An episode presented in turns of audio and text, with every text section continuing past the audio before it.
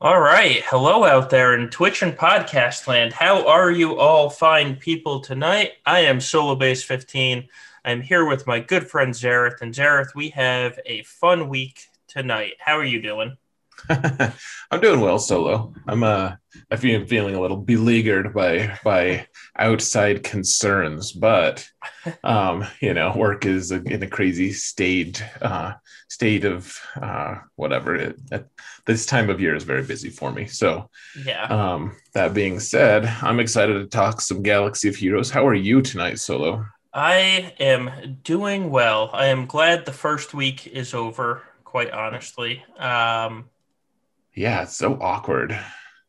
it really, it really is. Um, I, I forgot how to GAC this week, or 5v5, I should say. I forgot how to 5v5 this week. Oh yeah. And right now I'm like, well, if we went back to 3v3, I'd probably be okay again. but like at the the further we get into 5v5, the less okay I would be with 3v3.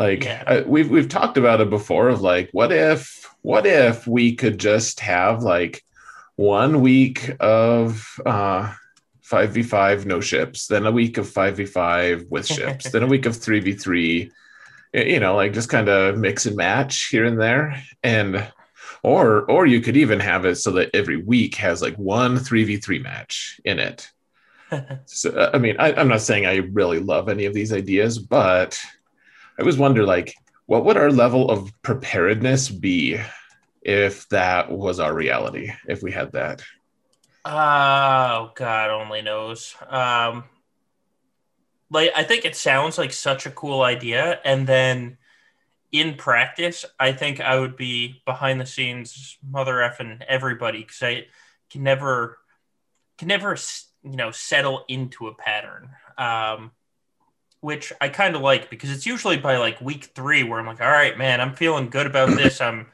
I'm hitting my groove and then you know you finish strong. Um, in fact, historically, most of my losses usually come in week one or week two. Uh, so if we switch this every week, I think I would be going eight and four quite often. Yeah, I, I think I think you need to be able to focus. Actually, not not just you. I mean, just like in general, I think that people, at least that's how I'm wired. I, if I can just focus down one thing, like I, honestly, I, I think I the best I would do in it, like if I could just choose the schedule that was just based off of how I would even how my best results would be, which I don't even think I would choose because I don't I don't think that uh, would be best for the game necessarily, but I would go two weeks of 3v3, then two weeks of 5v5. Or or maybe, you know, I, I would I would choose to have longer terms in each of them. Yeah. Though two uh, sorry, I say two weeks, I meant two seasons. Okay. Um, yeah. Yeah. Yeah. I was gonna say two weeks. I don't think is enough, but two seasons, like do back to back, then switch, back to back, switch. Right. I would be good with that. I, I, I think I would like that because, like I said, I hit my groove in week three or four. And so then if I can Yeah. just be in my groove for an entire four week season, I would be quite happy with that. Yeah, exactly.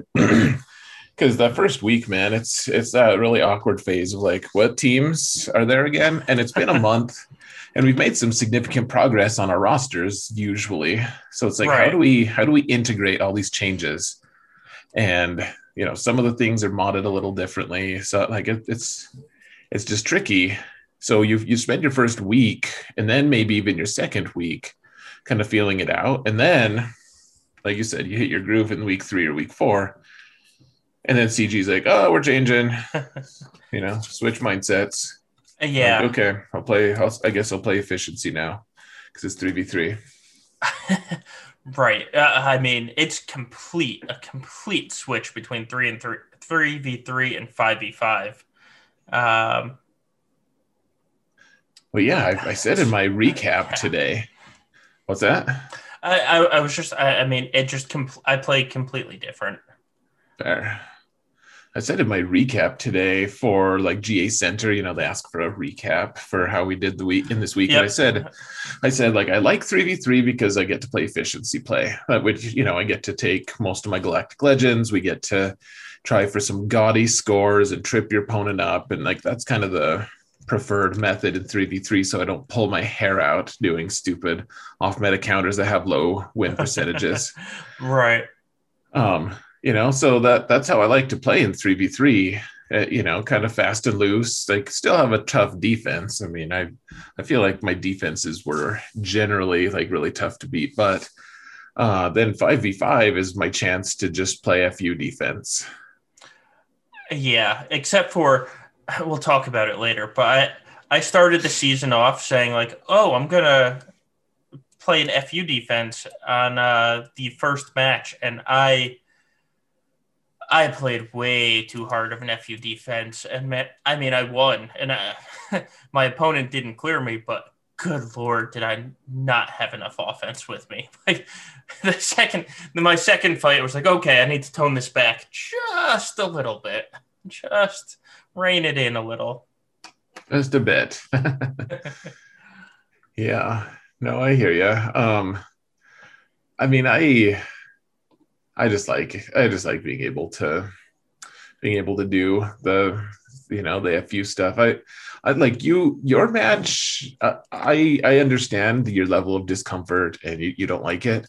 I think that that's kind of my like that is my level of comfort though. Like that's my comfort zone in a way is just having that those slugfest matches. Like I've just been doing it for long enough now that it, it's kind of like I'm just I don't know. I, I can do I can do better uh, at in that. Like that's kind of my element. Like, can I find a, a way to three shot a team after I've four shot a team previously? I mean, it's it's ugly, but I think for me, that's that's the kind of thing I like to do. Like that's that's been that's been the thing I've been gaining more and more momentum at as a player. Uh, yeah, I just don't trust I don't trust slogs. You know, when I when I go in and clear for like 21, 23, um, I can wake up the next day and if my opponent hadn't attacked, I feel comfortable. I'm like, all right, will you just attack? When I score like 2094, um, it's just miserable. Like I, yeah. you know, you're sitting there like, all right, is he going to full clear me? He hasn't attacked yet. Oh, am I going to lose this? Like for the entire day, and it just makes my next day um, painful. Well, and you're right about that. I mean, you go in and you post some hideous score. You're like, wow, I literally could have, if I'd been more efficient, I could have scored like a hundred points more than that.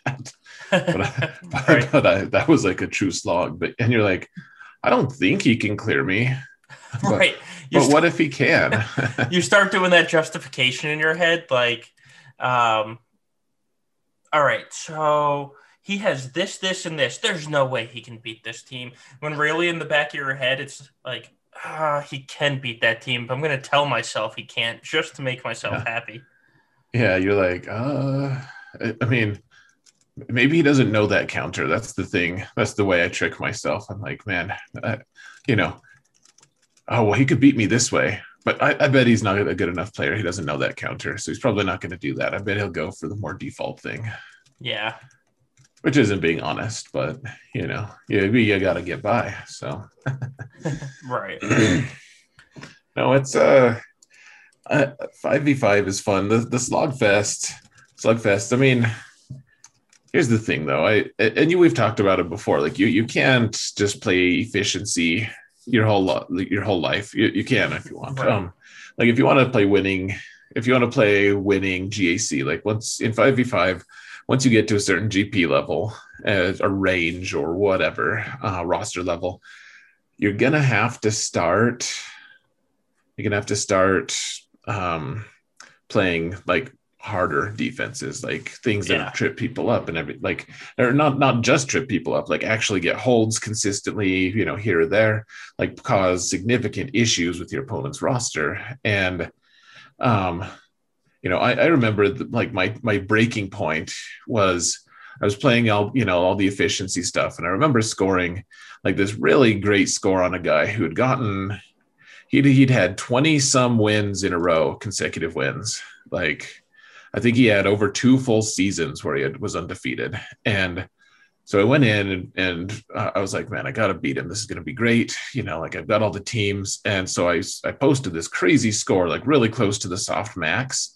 And I was like, there's just no way he's going to beat me. And then he ended up scoring so many points. Like he ended up getting one banner less than me when all was said and done. I woke up and I thought, I thought that like I could, I didn't have my glasses on, and I thought that the digit that he had was one higher than mine instead of one lower, Yeah. and I was like, I like my stomach dropped out. I was like, I can't do this anymore. I've played perfectly, and I almost lost. Like I, I can't do this anymore. And the next day, the, the next guy scouted me. I'm sure was really surprised when I like posted the most fu defense I'd ever posted in my life. yeah, yeah. I uh my alt used to play efficiency uh, a lot more, like a lot more. Once I start, once I got my second Galactic Legend, I could settle into a tougher defense. But when I only had one, I had to play efficiency because my matchmaking GP was affected by you know all the G13 to get that one.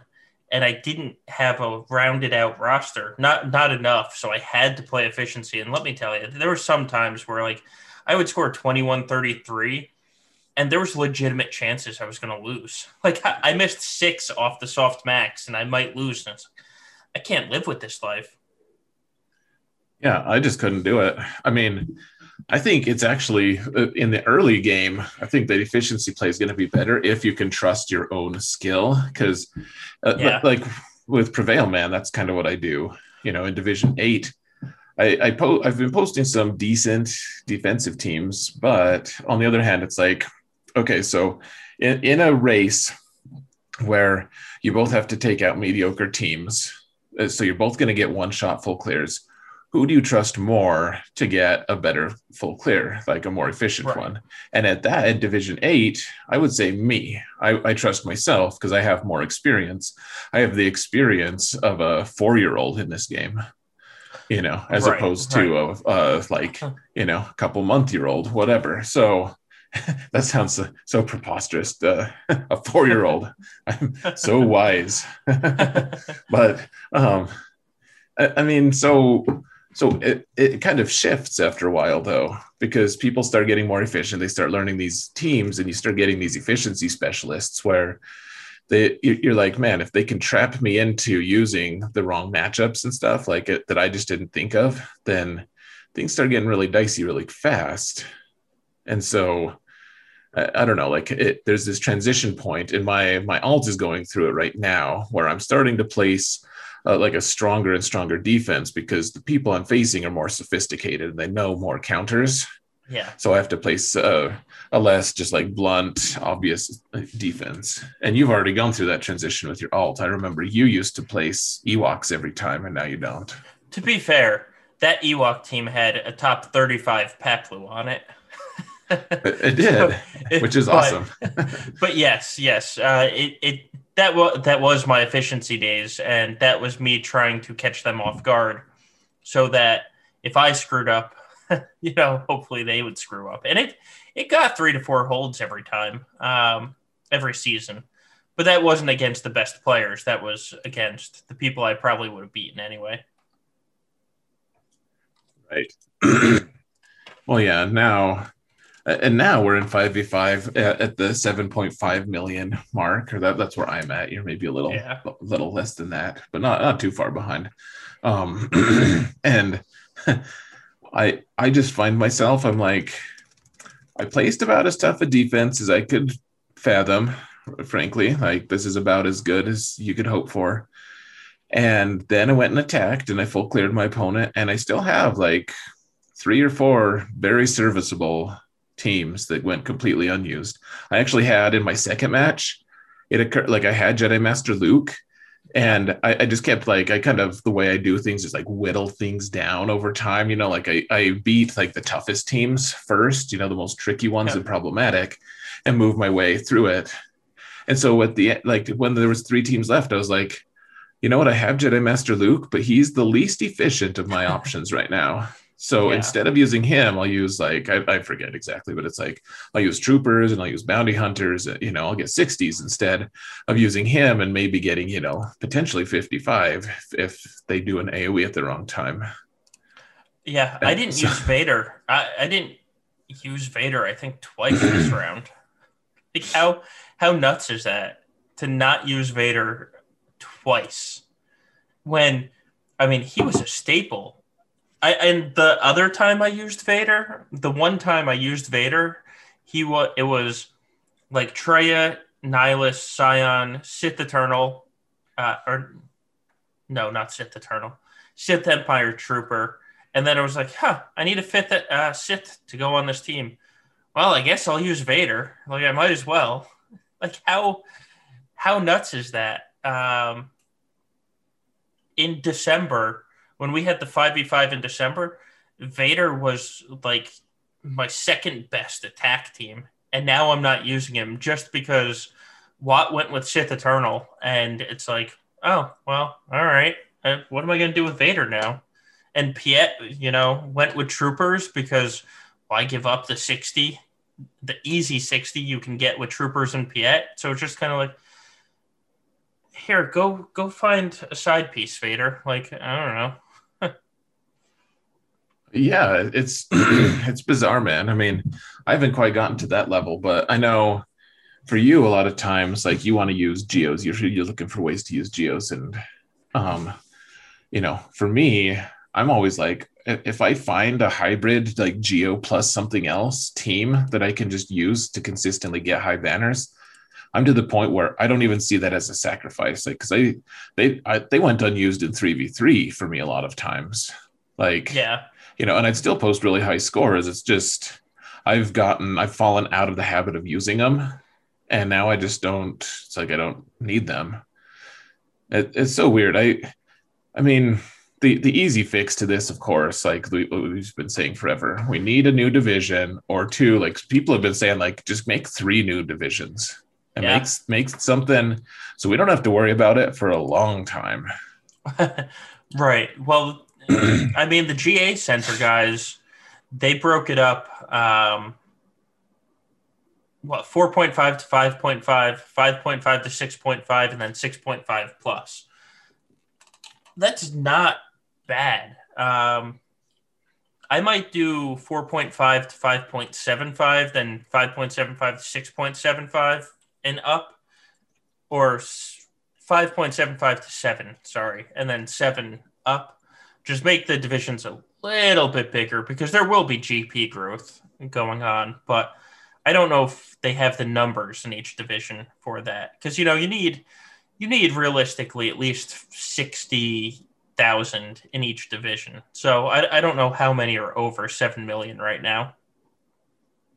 Oh yeah, I I don't know. Like, it, I mean, it's one of those things where you know, like one of the big disconnects in politics, I feel like, and don't worry, I'm not going to get into any kind of specifics, but uh, like you kind of uh, like these people, a lot of people, and everyone's everyone's kind of at fault and not at fault at the same time. Like everyone sees their their you know perspective from you know tended from where they live, from what their reality is. I, I remember, you know, and then people have have all these arguments. I guess to kind of get away from politics, though, I can say like I know that when I was getting my master's degree and I'd just been in school my whole, you know, for a long time, I hadn't had like a quote unquote grown up job yet, really, you know, not like a career kind of job.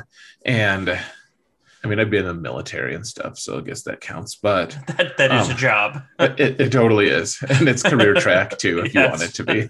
So, so I lied, but, but you know, like it, in the civilian world, at least, like I hadn't had I, I had just been doing doing my um, you know school, and so my perspective was like man, everyone's got a bachelor's degree at least, like at least, you know.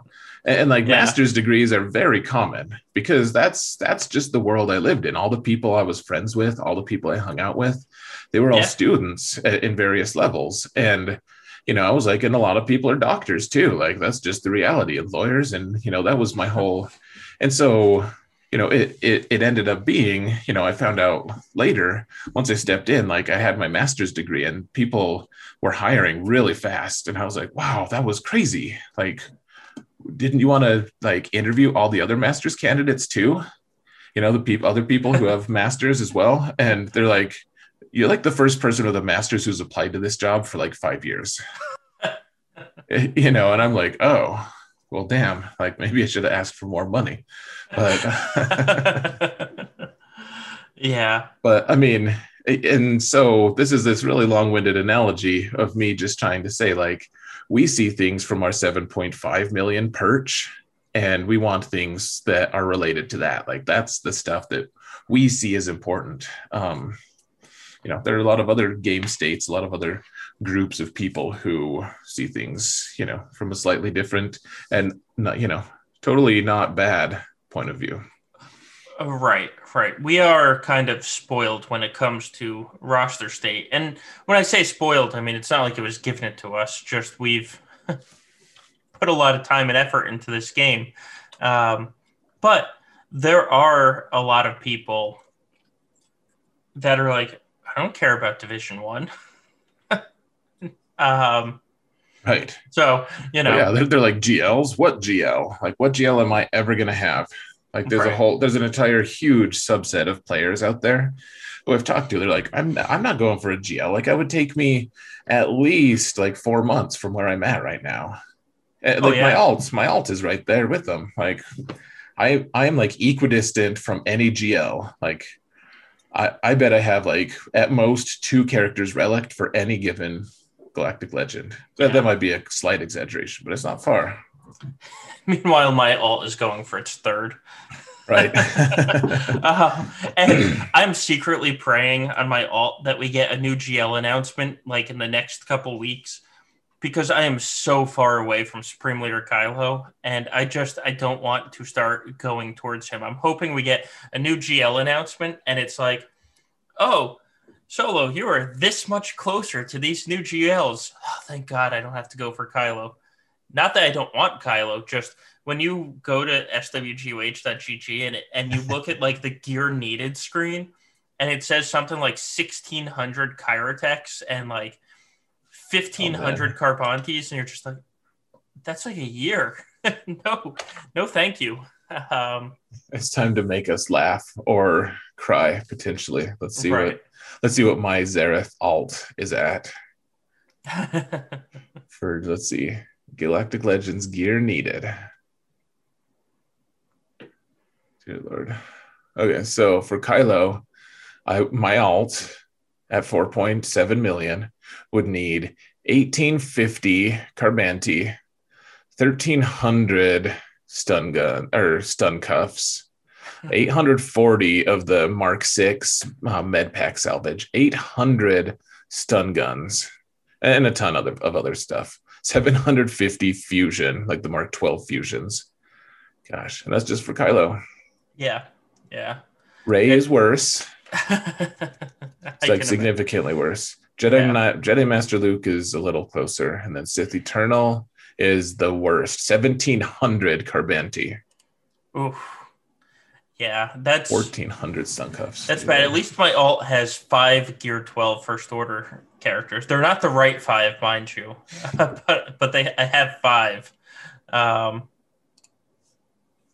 which helps narrow it down a little bit. Yeah, let's see, Kylo.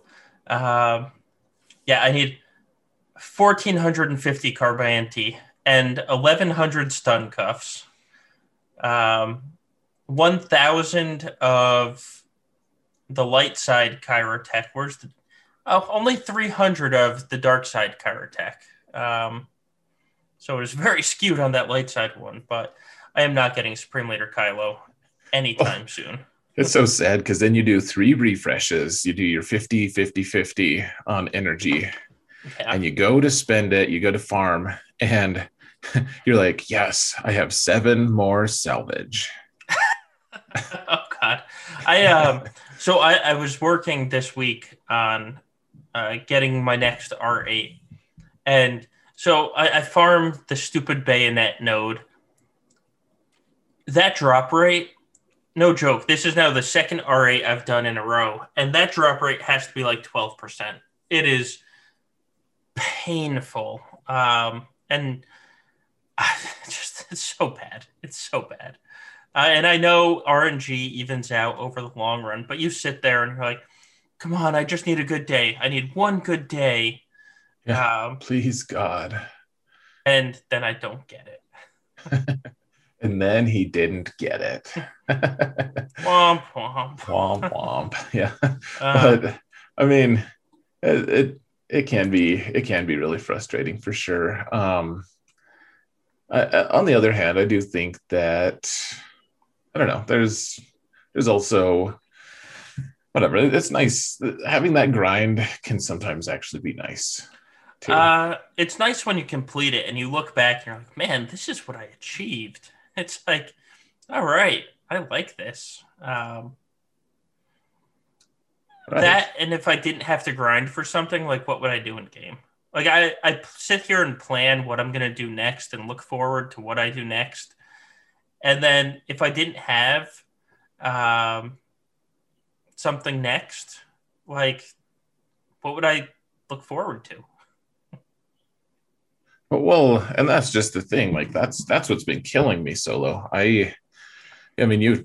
I've said it a million times, but I'll I'll say it one more time because if I've said it a million times, it apparently won't kill anyone, um, despite my best efforts like this whole game to me is new characters or is the character interactions. I like people are you know like anticipating this new conquest game mode and I, I think it'll all be i bet i'll enjoy the heck out of it actually but that's not what i look forward to the thing that has me just like want to, I just want to scream almost. Like it's I'm feeling like more dramatic about it than I ever do about this game is they've only released one character this year this calendar year like and I know that that's a little short-sighted like I could I could expand it and make it a little more palatable but it's just like we got the Mandalore or we got the armorer, and she's not interesting really. Like she's starting to be more interesting now that people are finding more uses for her. Uh, but like she wasn't exciting when she first when I first saw like I was like, oh,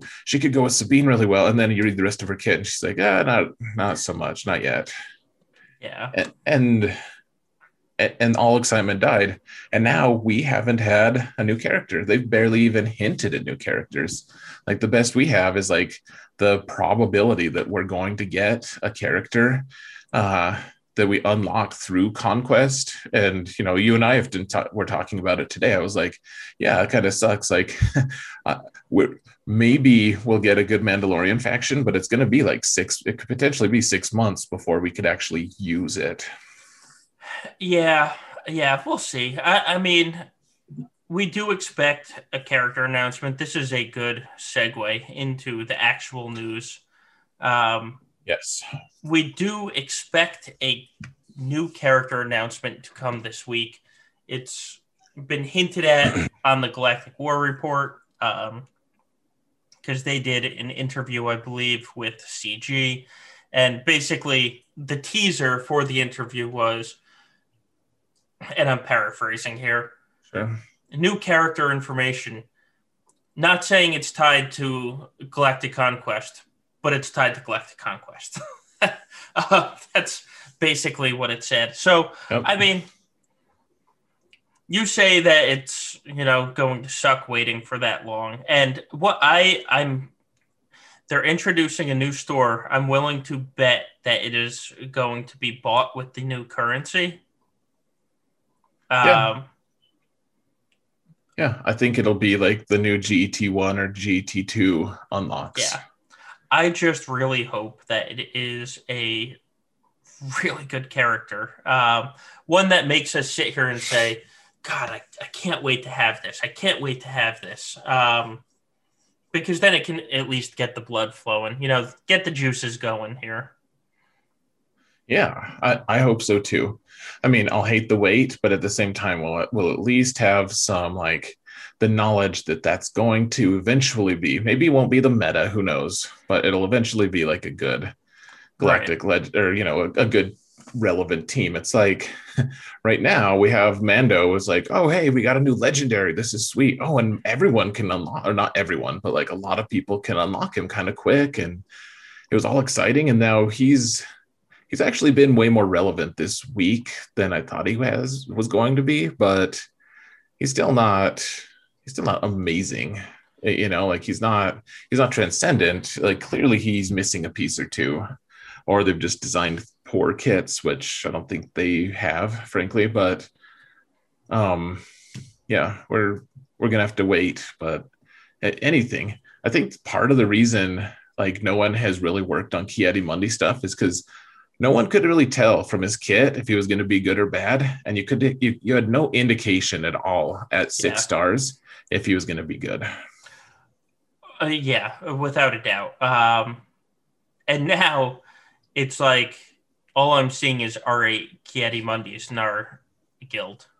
Like every time i look at the guild chat i'm like oh look at that while i have him four months off. Right. womp, womp. yeah. Um, yeah, it's it, it's going to be real interesting uh, what what their release is. Yeah, I think they're gonna I think they're gonna have that. I think everything's going to come come at once. Actually, is what I think. I think we're going to get conquest, and we're going to get announced that we're going to have.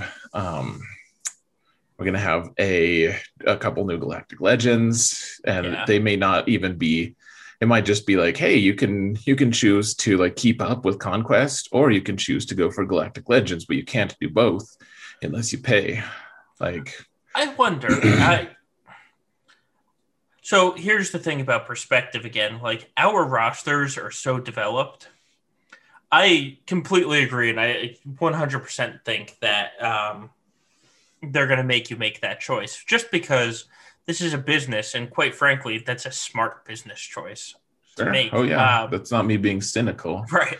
Uh, but with where our rosters are at this point, I wonder how much it's going to affect us. I don't know. I mean, we'll have to spend some money. Well, we'll see. Like, I wonder if we're going to have to make that choice. Basically, is what I'm saying uh, like so we're so developed that yeah i mean yeah we'll, we'll have to see. Yeah. We'll just have to see. Like we they're like oh well you have to use empire and i'm like i randomly have all, almost the entire faction geared at this point. Right like through, exactly. from from one requirement or another I, I just do. You know if they say hey you need to have jawas to actually get past this choke point like that, that's gonna that's gonna cause some angst in the community for sure. But I wouldn't be ready for that. Neither would you. No, it just depends on what they no. choose to do. Yeah, we'll see. I mean, we'll see. Um, either way, it's going to be something new to the game, which I think is sorely needed. Uh, absolutely. Uh, yep. I, I totally agree with that. Um, yeah, well, we'll just have to see, you know, people people talking about you want disappointments and talking about Beskar Garmando. And I can understand, like a, a, few people have said that, like as comments on my uh, YouTube channel and stuff, people saying Beskar Garmando is so disappointing. And I tend to agree on a different, in, in, a different way though. Like people are saying like, well, he just sucks, period. And they're just done with, uh, maybe not done, but like people are all saying like he sucks and it's disappointing. And I guess for me, may, maybe it's just because I've played this game long enough. Maybe it's because I'm deluded. I don't know, but I, I just I don't see him as bad. I see him as incomplete. Yeah, I don't see him as bad at all. I think just people don't know how to use his kit or don't want to know how to use his kit. Um, and admittedly, I don't know their full kit. Uh, I should. I really should at this point, but it's kind of I do the I'll put them on defense and I'll make it somebody else's problem, and then it legitimately becomes their problem. Um, oh, absolutely. like uh, in our patrons chat, uh, our our buddy Chill posted uh, screenshots. He got he got defends with his best Garmando team. He got a huge number of defends, in fact, this week. Yeah. I mean, well, I stuck here. I stuck him that team with my Rey, and it, it either didn't get cleared or got an absurd number of holds. So, I think it got what five holds over uh, two matches. Yeah, people didn't know how to deal with it. Um, and not only did they not know how to deal with it, it's a good team. Like they didn't know how to deal with a good team. I mean, if I ran into a team of like Rey, Rose, and three Jawas, I I wouldn't know how to deal with it, but I'd probably still beat it because it's not a good team. Like it's it's a legit team on there. Oh yeah, it totally is. It, it's just uh, it, anyone can be disappointing if you don't like. I feel like Gideon is a little disappointing because everyone he had so much hype around him, uh, and yeah. yet a lot of a lot of that has to do with me just like probably not knowing the kit super well. I you know? yeah, you and I disagree on Gideon because I love Gideon. Um, I don't think he's an all star, but I think he is an amazing, amazing piece plug and play piece to any team. Um, in fact, so much so that I'm trying very hard to get him to G13 before lock. I think I need uh, 12 more pieces, and I'm trying not to spend my GET1, especially with a uh, a character announcement coming next week and I don't want to dip below the magical 90 uh, 90k GET1 number. But I think I might end up doing it if these show up. I just need 12 more multi tools to G13 them. I won't even put relics on them, but I'll get them G13 for that extra little speed bump and a little more survivability. Oh yeah, absolutely. Um, well, and I just, I mean, we'll talk about it later, but I got Gideon up to I just had absurdly good RNG for once. I, I feel like I keep. There's been times that I'm like, I don't feel like I'm farming him. I feel like I'm just donating crystals to farm a character. Yeah, like that. You know, that's how it feels. But this time it was like so obviously good RNG. Like I, I ended up, I got him super, super quick. Uh, but like, I ended up I, I, didn't need to. I just wanted to. I had nine more shards left. I could have waited for the next day. I could have had him farmed like I don't know, but like two days ago, I think. Uh, yeah. It's it's crazy the RNG. So I actually just randomly have him at gear 13. I'm like, I don't even know what to, I don't have the mods for this. What am I doing? but uh, the the mods are the hardest part because he is a very mod hungry character. Um, totally. He he wants to be fast to get good use out of him. He needs to be fast, really, um, and that's that's all modding. Um, that is all modding. Uh, in fact, that's part of the problem with the new characters that they released because they they released three characters in December. Well, December January of Kuiil, uh, Gideon, and Armorer, and all three of them want to be as fast as possible, and I just can't. I can't. I can't do all three of them that fast. Like pick one. you get one. Um, right. Luck- luckily, Armorer won't be G or seven star for a while, so Armorer is just taking a back seat right now. Yeah, and that's fair. um, that yeah, there's. I'm I'm kind of sad we're gonna do our podcast. I think last cast we said for sure next this coming week, or, you know, like the the week that already passed, right. was gonna have some news and then it didn't. And uh, unfortunately, we were wrong. A lot of people were actually, but um, I don't know. I, I, think that they have to do something this week. Like last week, obviously they didn't have to, but like our community's kind of at a boiling point, anyways. Like it, it, we're starting to get the the big negative posts of like, where is CG? I know that our community manager's talking to us, but where are the other guys? It's like, well, well, we really the one guy who's supposed to be engaging has been. But right. To be fair, our community is at a boiling point you know, 75% of the year just because Right. that's what we do. Uh, Well, I, I'll I'll just say this though, like I'm I'm not I'm not like angry, but I'm feeling anxious. I, I feel like I am at the boiling point too, but not not in like a I'll riot way. I'm just like I, I want something. I need. I feel like that's like a necessary component to continuing. Like if I if I kept playing this game and like we just kept having this level of silence, I don't know. Like would I need? uh, Maybe I would need to find something else. I I don't know.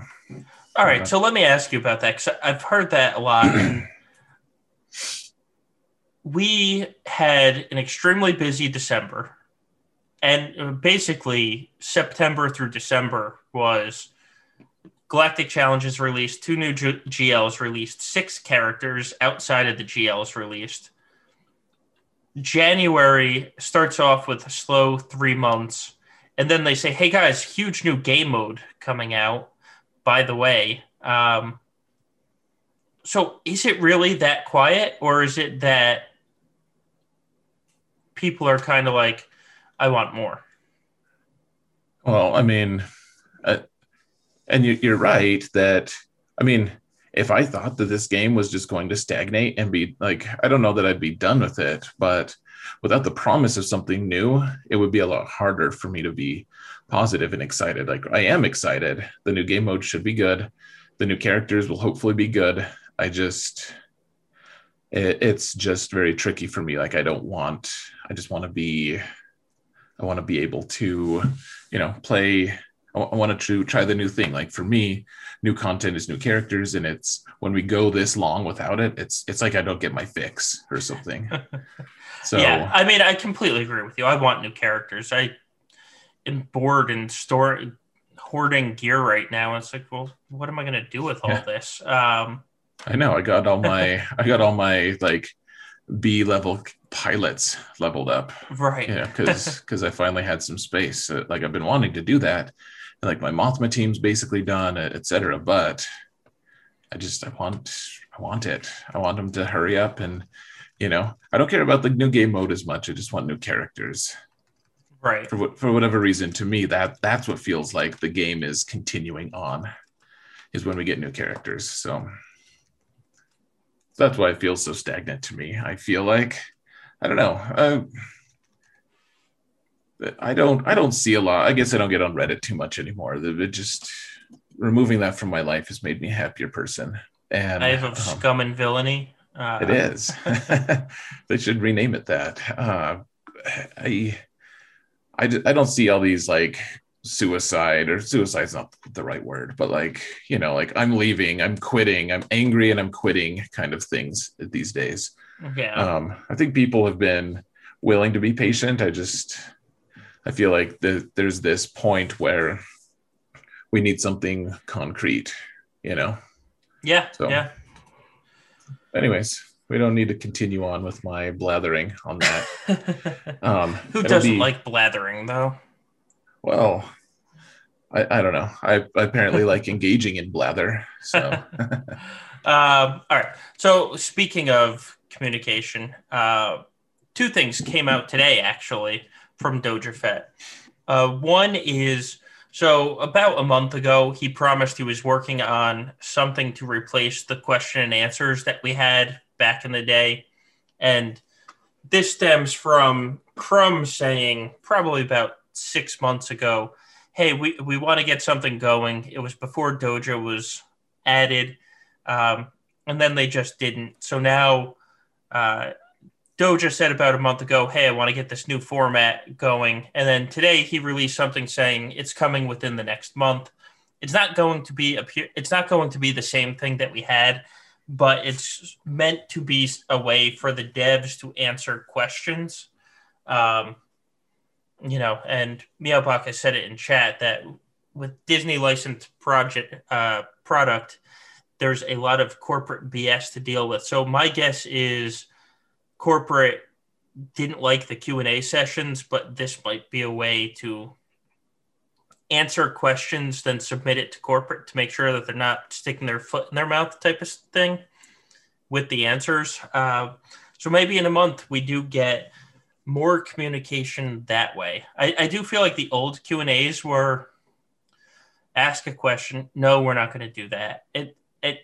I think the old Q and A's set them up for negative opinions because it's like we want this, this, and this, and it's like one person asking the question. They're like, no, sorry, we're not going to do that. Like, uh, no, that's not in the plans. No, we have no plans to do that. Yeah, right. And I, I feel like it was kind of setting themselves up for failure because they know the questions that are coming. There's going to be like 10% of the community that asks for sandbox mode.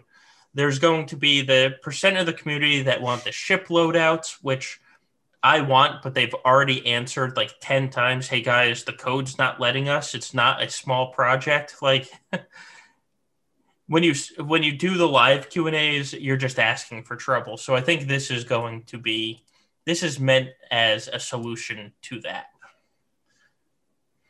Yeah, I hope it is. I hope it works yeah. out. Um, we'll see. I, I, yes. I, don't know. And then um, the other piece of news that news that came out had to deal with the new challenge tier pit raid. You know, Doja said, "I'm going to have them look at, or the devs are looking at this we'll let you know when we come up with a solution. And I swear to God, every day, this poor guy gets called a dirty liar, saying that he's trying to lie to the community yeah. because they haven't said anything yet. And he's like, guys, I tell you, when we come up with something, I'll tell you about it. And so he posts today, uh, we're going to have a change. like, you know, guys, big news that there's going to be a change. I can't tell you what it is now because they're working on it, but they listened and there's going to be a change. And I swear some of the comments were, we've heard this type of thing before. It's like, oh my God, people, just yeah. go with the flow once, just You're once like, in your life. Can you ever not suck? The answer is no. No. Can you just can you just stop?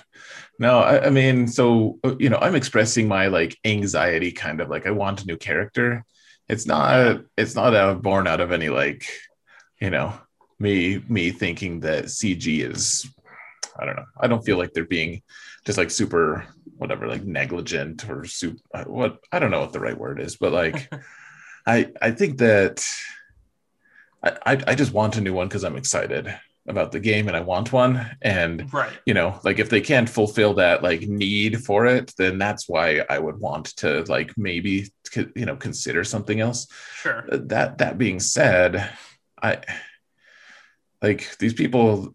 It it's very difficult for me when I see these people. I'm like, why why don't you? I don't know. Can what are you like in real life? you know, like are you just constantly unhappy? Yes. Yes, that's you the know? answer. That that is exactly the answer. Yes, they are. Um, but real quick, thank you, Byro. Um, uh, and so, but that's the news coming out. Now we have little time before we can go into our weeks. Um, so, the one thing I like to ask at the start or after the first week of every every um, what's it called every GAC season is have you seen any patterns and I've seen one new pattern on defense, but is there anything that you've seen this past week that you didn't see in past 5v5s? Um, uh, I don't know. It you, you always ask that question. It always takes me off guard, anyways. But um, uh, why don't you tell me, and then I'll I'll think about it a little bit because there's been some some trends for sure that I've seen that I've noticed. But, so one of the big trends I've seen is actually um, I, I saw a lot of Finn Resistance Hero, Finn Resistance Hero Poe teams, and the other the other two mm. that go on the team kind of swap in and out. I've seen BB-8, I've seen you know Holdo and Resistance Trooper. Of uh, pick a Resistance character and you can fill the last two slots. But I've seen a lot of people putting JTR with Rey which is leaving um, Finn lead with the Resistance Hero Bros. And I found that very interesting. I didn't find it difficult, but I found it a very interesting team that I, I never saw before, and I probably saw it between uh, a few of my patrons and I, probably four or five times on defense in the first week. Wow, that's crazy. I I had not caught a whiff of that actually. Uh, that seems like a like a lazy carryover to three v from three v three is what it sounds like to me. It does. I think people are realizing how much JTR makes Vader countering Rey annoying. So it makes complete sense that you're putting JTR on a Rey defense team. Like I, I get that. Um, but then that they say, well, I have these resistance hero bros and they have decent modding, so let me just stick them with Finn. It worked in 3v3, and here's these other two random people on the team. And then I introduced troopers to their face. Right, right. yes, basically. I forget every time they were like the easiest team beaten on the board. Um, but oh yeah, but that's yeah. that's like after you know, Supreme Leader Kylo came out the first time, and all you saw were the those Phasma led First Order teams, and you're like, you're just trying to use these characters. Thank you, right. my trooper. Again, my troopers yep. say thank you. um, troopers are like, I love it when a new Galactic Legend comes out because I always, I always have a new fodder to kill right. for a while in Grand Arena. yeah, you're right. Like Phasma Phasma lead people are like, she's good. I'm gonna put a Zeta on her. It'll be we're making the best of things. And I'm like, hey, putting a Zeta on Phasma is not making the best of anything. Like it's making the best of my Grand Arena if I face you. right. It's it's putting them at the makeup on the pig, basically. Um, yeah, yeah. And she's actually she's she has a valid spot as a support character to to uh Supreme Leader Kylo in certain builds. Like I use I, her. Uh, yeah, I put her on. I put her on my Supreme Leader Kylo team every time I put Kylo on defense. Oh yeah, I mean she gives everyone all that extra turn meter and stuff, and whereas right. that maybe that that can hurt you like short term or whatever, or long term if she keeps doing it. Like that that extra the boosted turn meter, if she gets a turn, like it can can really mess people up. Yeah, doesn't always happen, but but it can. Indeed, uh, yeah. Yeah, so that that's the biggest pattern I've seen so far. I'm sure more will pop up over sure. the next three weeks, and then we'll switch to three v three. I think, I think by far the biggest pattern I saw was people putting Beskar on defense. Yeah, so much. All three of my opponents did this week. Uh, I did at least one time. I think two times. Um, a ton of my patrons saw it. Like in various forms. You did it. I did it. Yeah. Like people say he's disappointing, and yet they're using him at high relics, and uh, a lot of times to good effect. Like I, I had a pretty, I had a relatively harrowing match against, uh, like I used a Jango lead to try to take one out, and I, uh, I succeeded, but it was close. It was a close run thing, and it wasn't the best modded Beskar either. So. Yeah, I had a very interesting fight in my final match uh, with Beskar too. Part of that was because I didn't go in with either of the teams I knew were 100% counters. Uh, and I wanted to experiment, but it it was uh interesting fight. Yeah, uh, he's I don't know. I think he's got depths that people haven't quite explored yet. Um, yeah and it's also part of the latest rep batch like except we can't use troopers on it. Uh, it's just the latest it's also part of the latest batch of people having that remorse of like oh man i got this new character. I want to use it. I want to use them i have gear on them i guess i'll put them on defense. Well you know what part of the problem is also? Like clash um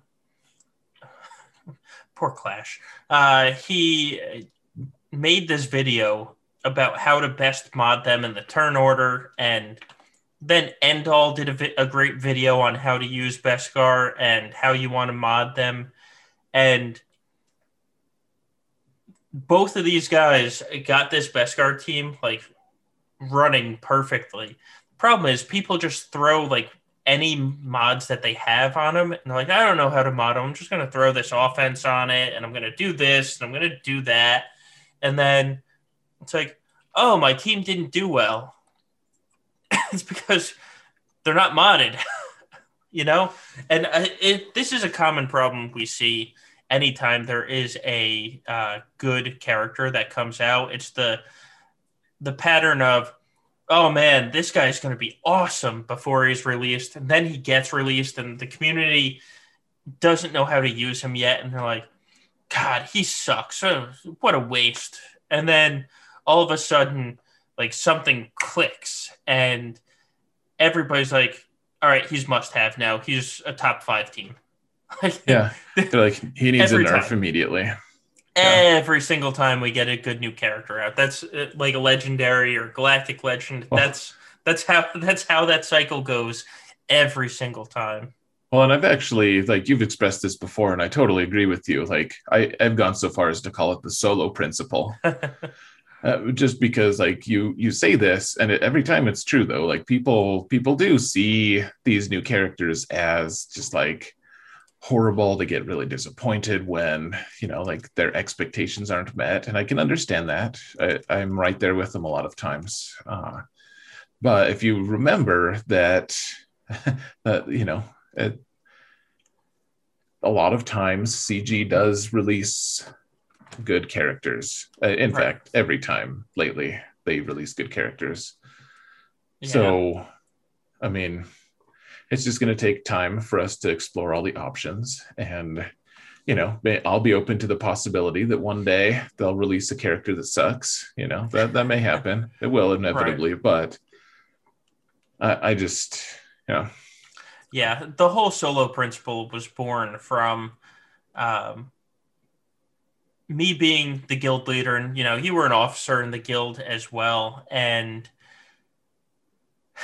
honestly, you, you, get like they would release a new character, somebody in the guild who doesn't usually whale, because uh, we weren't a whale guild, like by any stretch of the imagination, but we did have people that would be like, ooh, shiny new toy. I can spend money like once right. a year. Let me get the shiny new toy. And then inevitably, I would get the messages of, man, I, I, went for this character, I got him, and now I feel really bad because he's not that good. I think I'm going to take a break from the game. And so, yeah. the the solo principle was developed by every time a new legendary or epic journey or what heroic journey, whatever it was, every time a new character was announced, I would immediately copy and paste this post into news and tag every damn guild member and be like, if you get him, he doesn't suck. Just wait two weeks, please. Right. I don't want your DM saying you're going to take a break because recruiting sucks at the moment. You know, like that's that's where that's where this all all kind of developed, and it's true. Uh, somebody eventually made or made a post on Reddit. This is probably like a year and a half ago now. I wish I still had the picture. I had it at one point in time, um, and it was a list of every Reddit post that says, "Man, this character sucks." After a new legendary comes out, and it had like CLS and R2 and Chewbacca and like every every legendary character from probably Thrawn up. Um, because the first legendaries that came out, you know, Palp and Yoda weren't honestly weren't that good. Um, but from Thrawn going on, every legendary was just truly a good player that we still use. And this Reddit post had pictures of every Reddit uh, post that said, "Man, this guy sucks," and there's like a hundred of them on here. And the the title of it was something along the lines of, "Ah, so do they still suck?" That's funny. Uh, just to address something in chat, someone was saying that uh, Phoenix were bad when they were released, and they're still bad. And I mean that that's a we we could we could argue with, about that a little bit, but I'm not. You're right. Right now in the end game, they there's no place for Phoenix unless you count like their ships, kind of. Yeah. And even then, not really. Um, so you're right. I guess the the greater context Solo and I are kind of uh, discussing though is like CG's made bad characters. They have Tuskens. Like Tuskens oh, yeah. have never never been good. Like never Rose. at any point.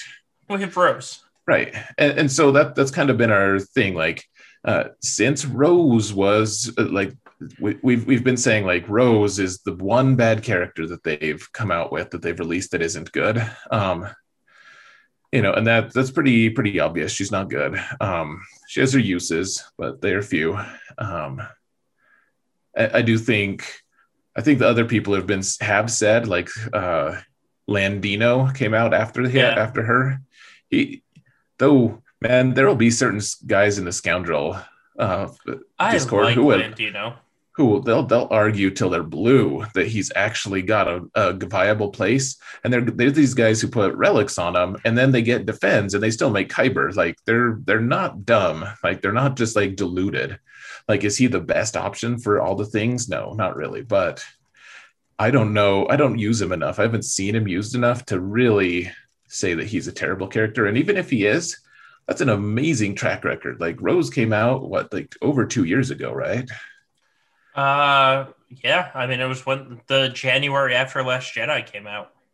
Yeah, and we've already had another movie since that. Like I, so if if they messed up on Landino, then they messed up. But like, yeah. I'm willing to give them the benefit of the doubt, especially after they've released so many good ones. So I don't know. I, I feel like I just keep bludgeoning our listeners, so I, I apologize, guys. Um, like yeah, Phoenix aren't good right now. I was just telling Solo earlier today in DM, like, I, I know that they're not good, but it's been so much fun using Phoenix uh, on Prevail Man because Sabine is so she feels so overpowered at that at that level, like to kill yeah.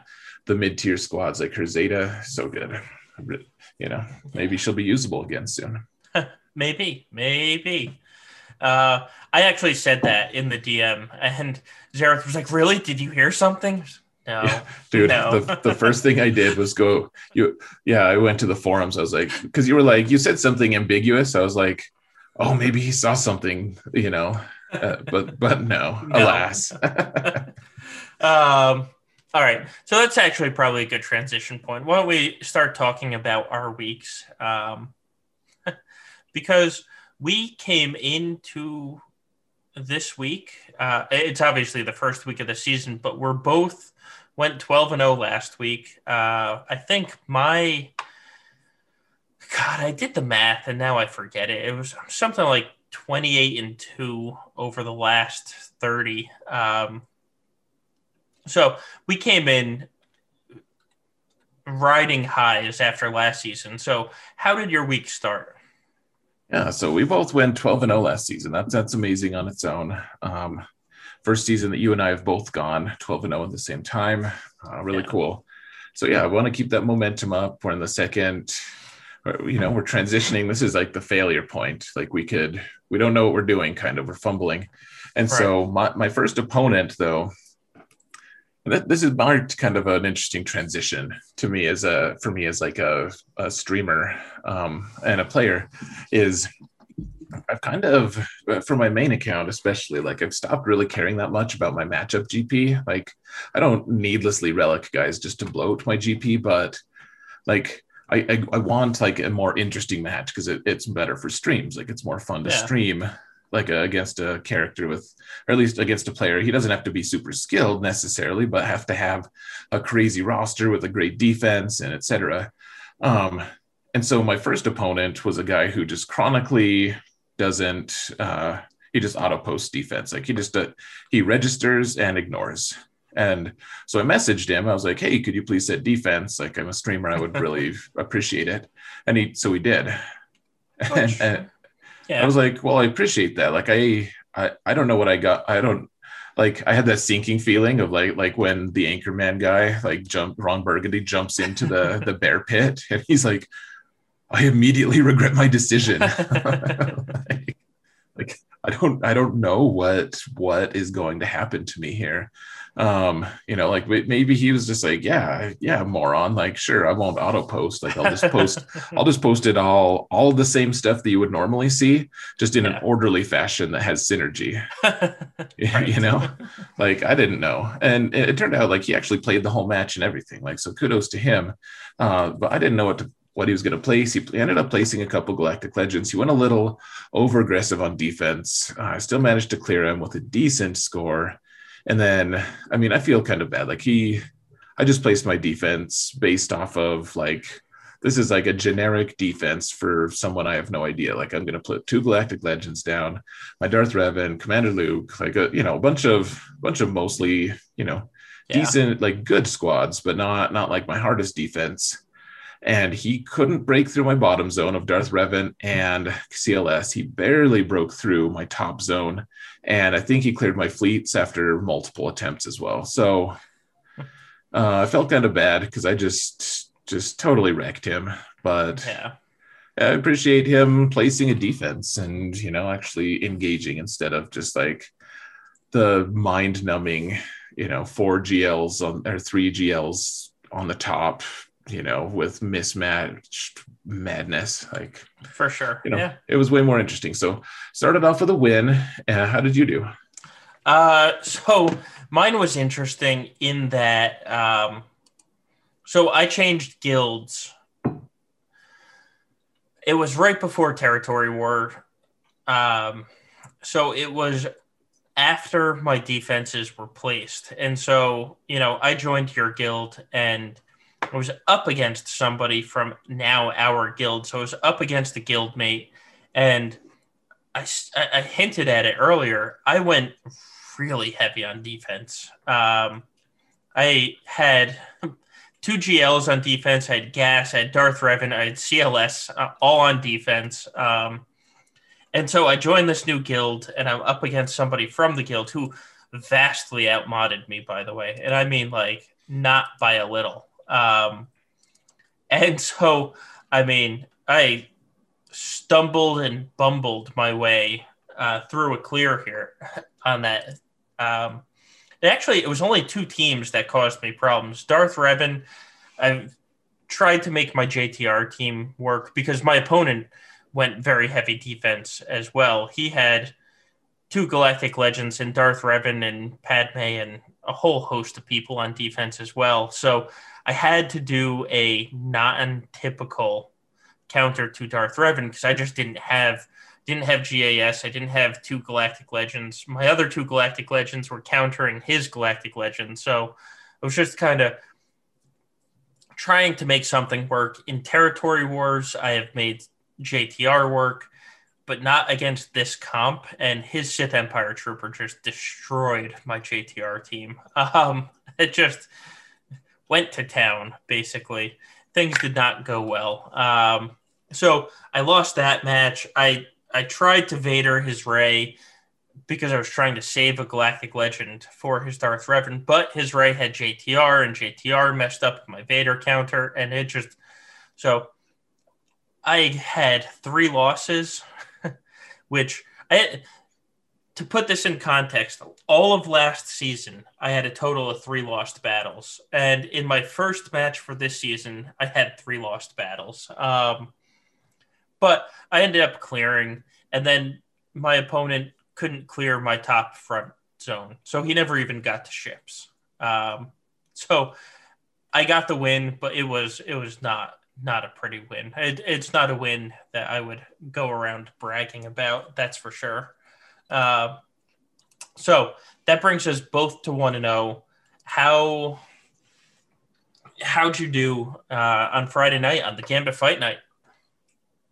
Um, well, let's see. So you went on your you went on your attacks.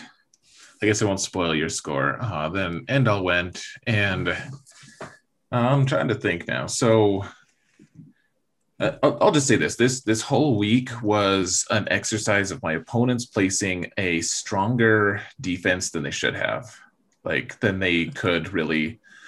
Like, I, and I I like that. Like we've we've already covered. Yeah. I like it when people place a little bit tougher than they than they're prepared to deal with. Uh, this guy placed uh, two Galactic Legends as well. He he just put. I guess it was my the last guy put his full arena like Jedi Master Luke team on defense, and I was able to just kill it with an easy like with a non arena uh, comp with Sith Eternal. Uh, this one went halfway. Like he put Jedi Master Luke lead with Jedi Knight Luke, and so how did I even beat it? I think I just used Sith Eternal again. That's probably what I did. Um, oh yeah, I undersized it. I used Sith Eternal and Sith Triumvirate, and just destroyed it. Uh, and then I destroyed everything else he had. I, I it wasn't the most efficient. I and ended up getting the same score as the previous match, in fact. Um, and and then the guy went to attack, and let's see. So we beat my Mando squad. Uh, for like I, I, I stole a lot of banners from him doing that, and then he cleared my bottom zone, and then he saw two Galactic Legends in the back and just noped out of the rest. Uh, I just declined to engage in the game mode anymore and so I won uh, by. I mean, I he had already failed once, anyways, which kind of brought him out. Like he couldn't he couldn't beat me anyways, yeah. and so we just quit, and that, that was fine with that. Um, you know, I I allowed the world to observe my dominance, and we can move on now. So no, um, but it was it was good. Um, and and then I was I was way more nervous for the next match, which I'll talk about in a minute. How was how was yours, Gambit Fight Night? Uh, so I had to tone down my defense a little bit so I could actually start clearing teams. Um, because actually, when we uh, talk about you know patterns, I have noticed at least this week my opponents went a lot heavier on defense than they had in the past, which uh, I don't know if this is going to be a season long pattern. Like we'll see. I it might just be you know pure chance or happenstance. But um, so I pulled a Galactic Legend off defense. Um, so I still had you know Gas DR, CLS, and my Rey plus Bam team, and my opponent. Uh, he did, he was doing fine, and then he reached that Rey plus Beskar team that was hiding in the back, and he had three losses to that team. He finally cleared it on the fourth attempt. So seeing the GAC history will be interesting tomorrow. Um, and then I was able to clear. I mean, he had a decent defense, but he kept all of his Galactic Legends for offense, which was the interesting part. Like he, he lost four times to Rey, my only Galactic Legend, and he had all of his Galactic Legends on offense. So uh, facing a board without a Galactic Legend, I honestly, I mean, when you have four of them, isn't that difficult. So I was able to clear fairly easily. Um, yeah, and got the win on got the win on Friday night, which brings us both into the championship rounds. Keeps both of us trying to extend our winning streak. Uh, you just hyped up your match by saying this was the fight you were nervous about. So I did. so tell us what happened in this championship round. It was the best round ever. No. Um, all right. So th- this guy, I, I've played him before, and then I think I beat him. I'm pretty sure I did. Uh, and then the next week he beat our mutual friend, or he faced our mutual friend, Deranged, and then he and he and Deranged met met up again, and they and then they met up again like three times in a row almost. Uh, and so, you know, like it, and Deranged is a really good player. He like I think I think Deranged ended up beating him twice or something. But this guy, this guy has re- had really high lifetime banners. He's a really good player. Um, and, and then he apparently like quit the game for a while and let someone else play for a really long time. Um, yeah.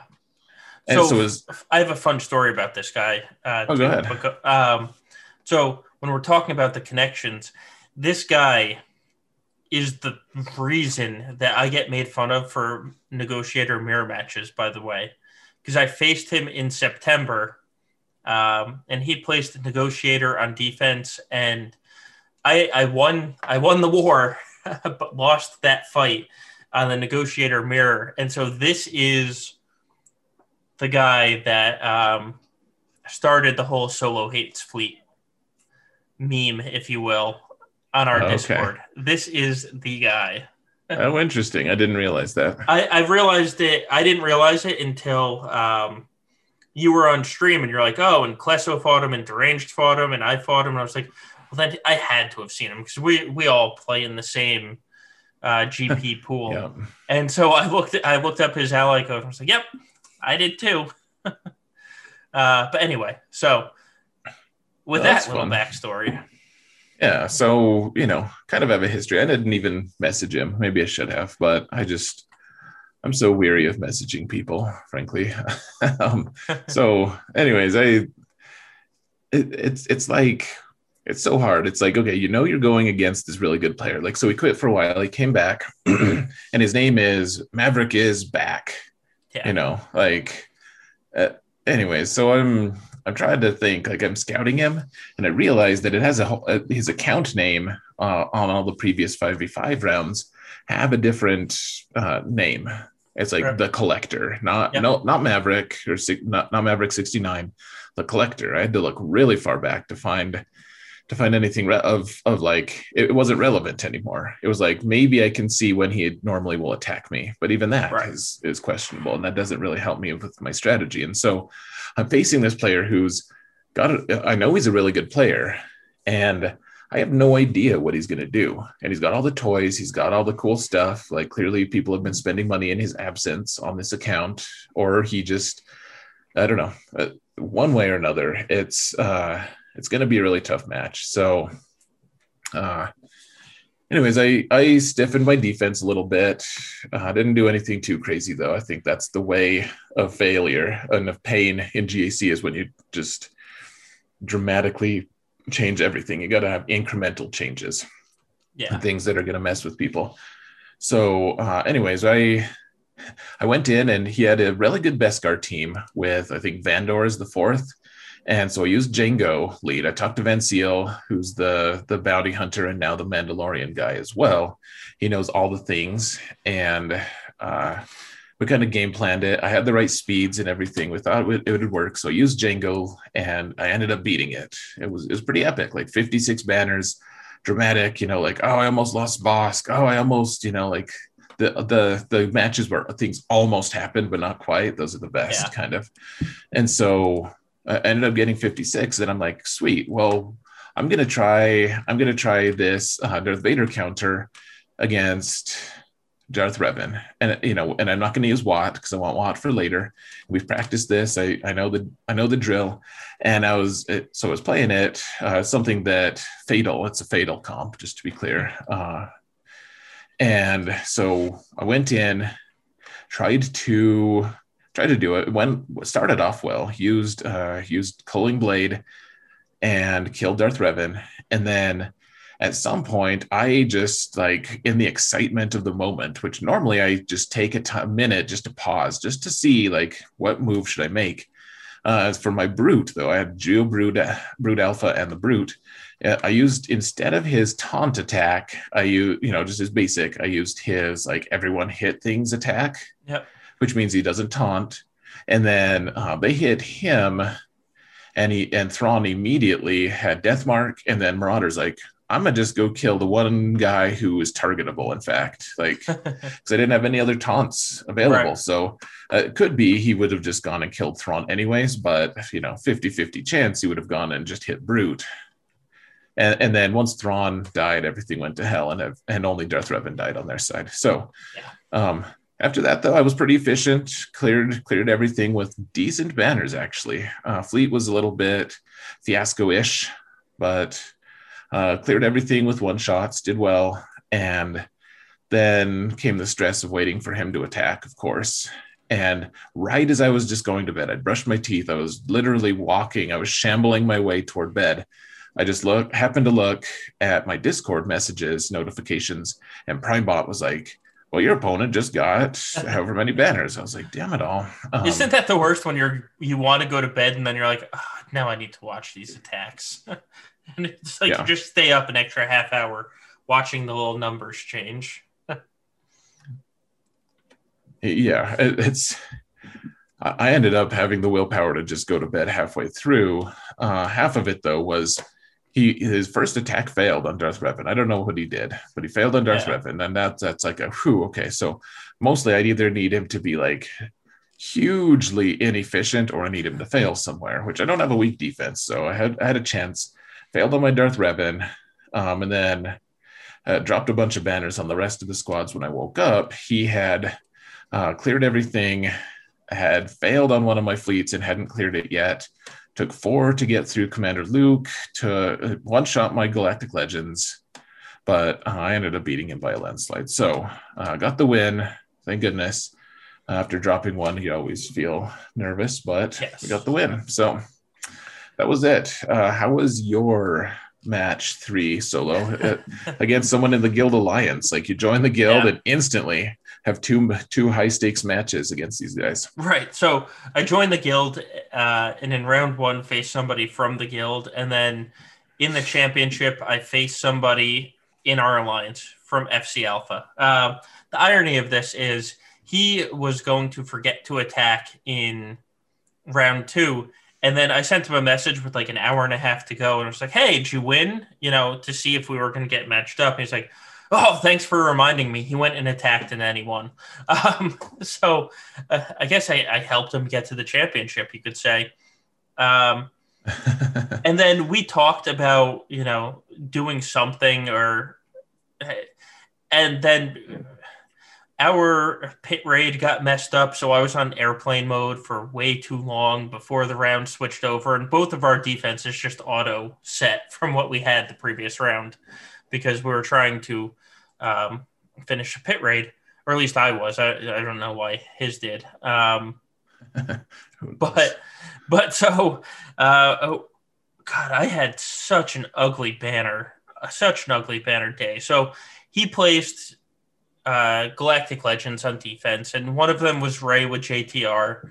Um, and so I, I, was planning on Sith Eternal plus Wat to take out his Rey, but had JTR on the team, and JTR can mess it up because she applies healing immunity, and if she applies healing immunity right before uh, Rey Ultimate, then you just never recover from said Rey Ultimate and you lose. Um, so I was like, uh, you know what?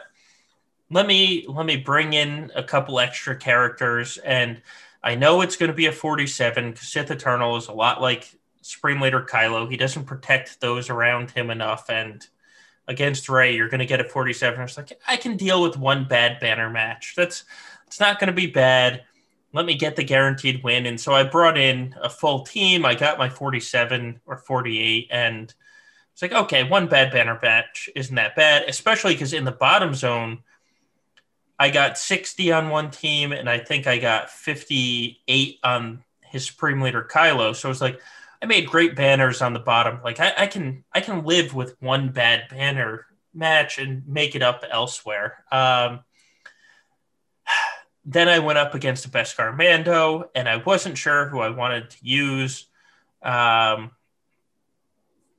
you know, because I used my trio with Sith Eternal, so I could didn't have the Sith trio available, and I was like, I have Geos, I have Jedi Knight Revan, and I have JTR with the Resistance Hero Bros. I was like, all three of these beat them. Like all three of these can beat Beskar. I decided Geos were probably the biggest threat just because they they outsped me, so I could potentially lose somebody fast. So I was like, all right, Jedi Knight Revan or JTR and my JTR is fast. So I was like, let, let me bring them in.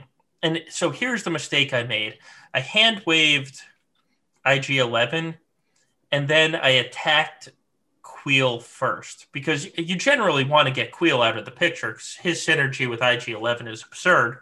Um, but Kuiil can't be critically hit. So I didn't get any exposes. So rather than attacking him and killing him quick, yeah he hung around and I had to grenade him to death, basically, which then let Beskar go into his whistling bird stance, and then uh, Vet Han did an AoE, Nest did an AoE, and I lost Resistance Hero Finn on Beskar's very next turn. Um, which, if I had lost Resistance Hero Poe, this would have gone a lot easier. But no, they targeted Finn.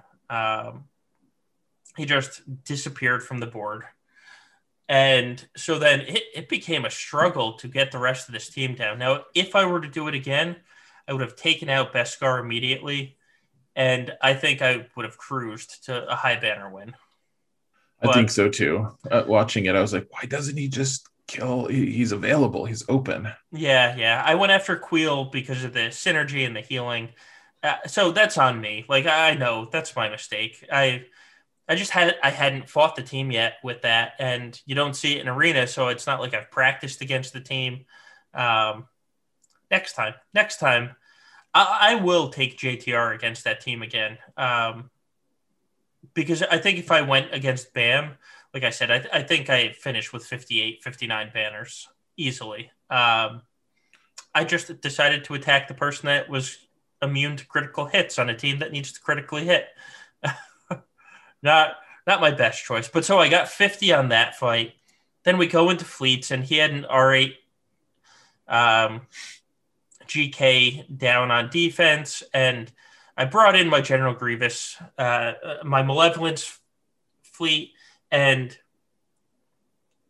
sometimes you just get bad banners on the on the fight. Like it, it wasn't really a question of if I was going to lose because I got Anakin out fairly early, um, but they got the Negotiator Ultimate out fairly early as well, and so I lost all my army of Vulture droids, and so it was kind of a knock them down, drag them out fight until I got to my ultimate, and I got 55 banners. So on those three battles that uh, I've talked about, I lost 23, 33 banners on those three fights.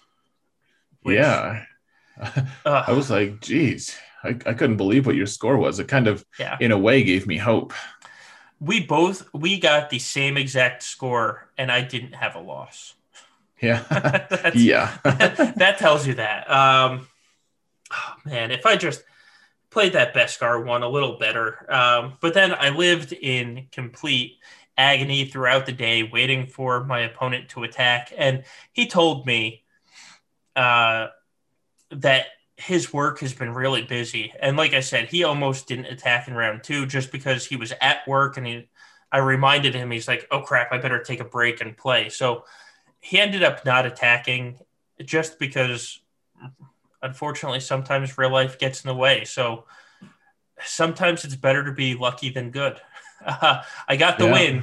I, I, don't know if I deserved it, but I got the win. Uh, so I'm at three zero. Oh.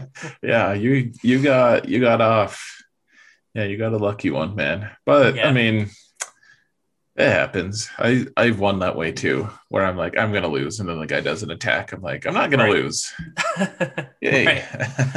well, it's like Ando last night was like I've learned one thing being in this Gambit Alliance. When you guys say I'm probably going to lose, you never do. Yeah. He's like, I've learned that that's only true in this chat. Yes. Other times when people say they're going to lose, they actually do. it's funny. I should have um, lost, though. Like, I fully admit, I played those three bet. Well, I didn't play the negotiator battle wrong. Uh, it's just that happens. Uh, but I did not play the other two battles well. Uh, First week, finding my feet, finding the feet in 5v5. Uh, Heck yeah, man. All right. So that was our weeks. We should probably get into podcast questions because we have we have a good amount of them for today. Oh, Lord. We do. Uh, some of these are faster than others, though. So, first one. Since you guys geared up GAR and now Imperial Super Commando as well, in your opinion, what's the best Empire fleet? What do you think? Uh, I really so it depends. Like if as long as you're not fighting a negotiator, I really like the Gar Tie Bomber and Tie Fighter pilot um, lineup with Tarkin. It doesn't work when you fight something strong like negotiator that goes fast because Gar they target Gar every single time, and he's out of the fight before he takes a turn. Um, but I really like that lineup. I've seen a lot of people struggle with it on defense, so uh, that that's honestly what I've been placing on defense. Fair. yeah. Um. Uh, so here's the thing. I made the mistake at one point, uh, just was it my first match, second match? I, I haven't had the greatest fleets lately. Uh, this week was that was kind of my weak point, which normally it's a strong suit. So uh, part of that though is trying to figure out how to integrate Gauntlet. So uh, what was it? I was trying to kill.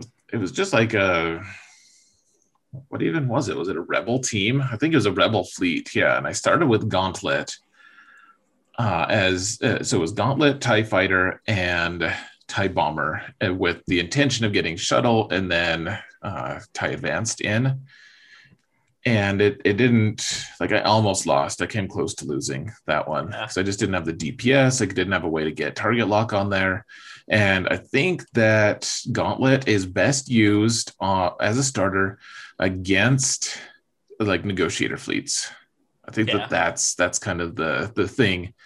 Uh, once I put him back on in reserve and just started with my my more uh, trusty like tie advanced instead of gauntlet, uh, then then I started doing a lot better. So I think in general, I do like having tie advanced in there to start with, just because it has so much good.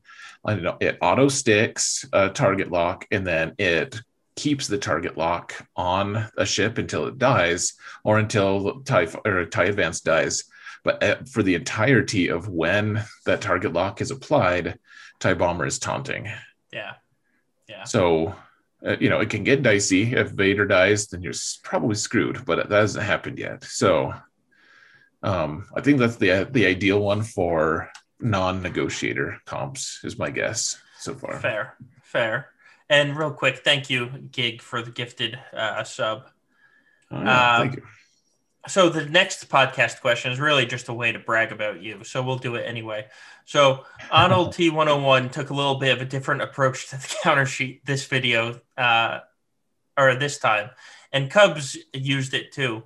How does it feel to be gaining some traction and recognition in the community? Um, and do you think GA Center helps drive that with the data to back it up? Um, yeah, it, it's so hard to tell uh, what what ends up backing things. I, I so I guess I'll start with the first part of it. Um, it feels great, frankly. Like I've been working really hard. It, it feels it, what it feels like to me now is like I'm the kid. I'm like a, a like the 11 year old who's finally allowed to sit at the adult table at Thanksgiving. you know like i feel Yeah. all important and cool but i'm still like not at their level really you know like not as, as far as viewership goes as far as influence on the game like obviously not not where they're at. And that that's fine. I'm not that's nothing wrong with anyone. Like they've been doing it for way longer and they, they do a good job. So um it is nice though to get i mean i think that for the most part like people want their peers respect the respect of their peers. And some people don't care about the respect of their peers i guess but i don't think anyone would ever say like no i don't want them to respect me right. so on that count yeah it feels great you know we're getting getting 150-ish people on views uh, you know from twitch for my jc matches it's it's been it's been very nice but Yeah. uh, that being said, like GA Center, I do think that they've helped a lot just in terms of. I, I think I think my very favorite thing about GA Center is how they've identified so many other streamers and content creators that I just didn't know existed. And like I, for instance, we wouldn't be friends with Ando at all right now Right. Yeah. without them. Like I, I just randomly saw him on one of their posts and or one of their shows. I was like, oh, like I'll just check out his show, and then we just we hit it off, and you know now he's part of the Gambit Alliance, etc. Um, I don't know. It's just so- hard to tell. It's like how much viewership does the GA Center actually have? Like, I get the feeling that more of the participants view it than uh, like non-participants.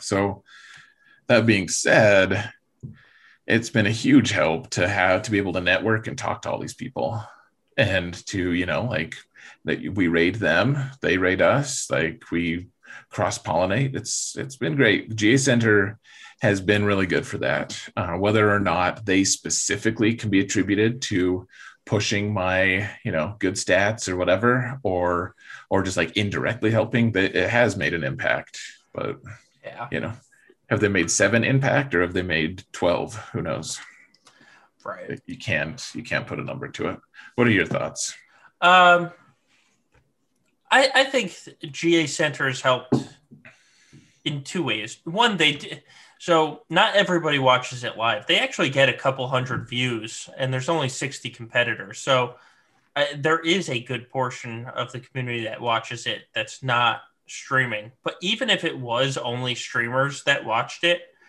um, that wouldn't be good for the escape pod guys. I want them to get a couple hundred views on this. So, Absolutely. um, you know, uh, but it really did help, like you said, build a community where it's I'll rate into you and you know kind of keeps the the viewer stream going essentially. Um, and I think uh, a rising tide lifts all boats. I, I don't know who's rising the tide, uh, or raising would actually be the word there. Uh, I don't know who's raising the tide, but I think it's lifting all boats. And the GA Center and, you know, us and other content creators are kind of all about that because everybody's working harder to bring viewers for the game into this kind of landscape. And I, I think it's working. Uh, overall viewership numbers is higher for everybody. So I, yeah. I, think something something is going right. Well, and I, I think that you're absolutely right. I think I do think that the GA Center guys have, I mean, they can't get all the credit, but I think that they deserve a, a big chunk of it just because. I mean, when we started streaming on Twitch, uh, like our crowds weren't that big, even though it was kind of already established ish on YouTube. Like we, but you know, I we were able to you and I like kind of drag our viewership over to Twitch, and then yeah. a lot of those people, like I, I, I the other day I got a gifted sub from uh, a, a channel.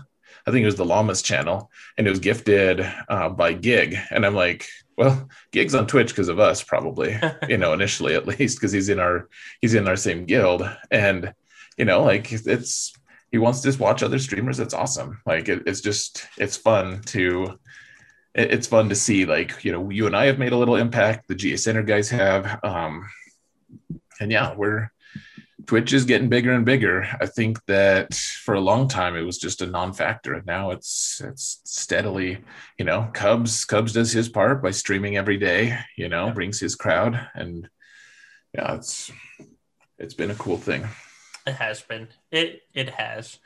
Um, all right, so let's talk about um, the next question, which is uh, with the Mandalorians getting the attention lately, do you like the idea of getting both a dark side and a light side Mando squad? So you have Dark Saber, Maul, and Bo as their respective leaders. Um, and they don't have to be Galactic Legends. The question doesn't say it, but just in general. Um, do you like that idea of having both a light side and a dark side squad? Um, if they're both good, yeah yeah, that's that's sure. fair. Uh, that's fair. More more squads. Get, bring them. I would. I am happy to receive more squads. What about you? Um, yes, I, w- I want a new Maul. I would like Bo Katan as well. So just saying that they would be the respective leaders, I am. I enjoy that. Um, I kind of want I, the Maul though I want the Crime Lord Syndicate Maul, not the Mandalorian Dark Saber Maul. I kind of want the Crime Lord Syndicate Maul. I think that would be a fun character and really help bring scoundrels. Um, you know, add something to the scoundrel faction. So, but I wouldn't argue if they gave me a Dark Saber Maul. And real quick, thank you, thank you, Gig. Oh, thank you. Yeah, you're awesome, man. Um, Wait, uh, yeah. So let's see. My sorry, my internet was tripping out for a minute. I just thought. Um, so, anyways, I sorry, I, I, got I got distracted, but uh, I I would take a little bit of exception, I think, to like having having a Mandalorian. we couldn't have we couldn't let Maul this is where the lore side of me just kicks me in the butt. We couldn't. Maul could be a Mandalorian leader, a leader of Mandalorians, as long as he wasn't a Mandalorian himself.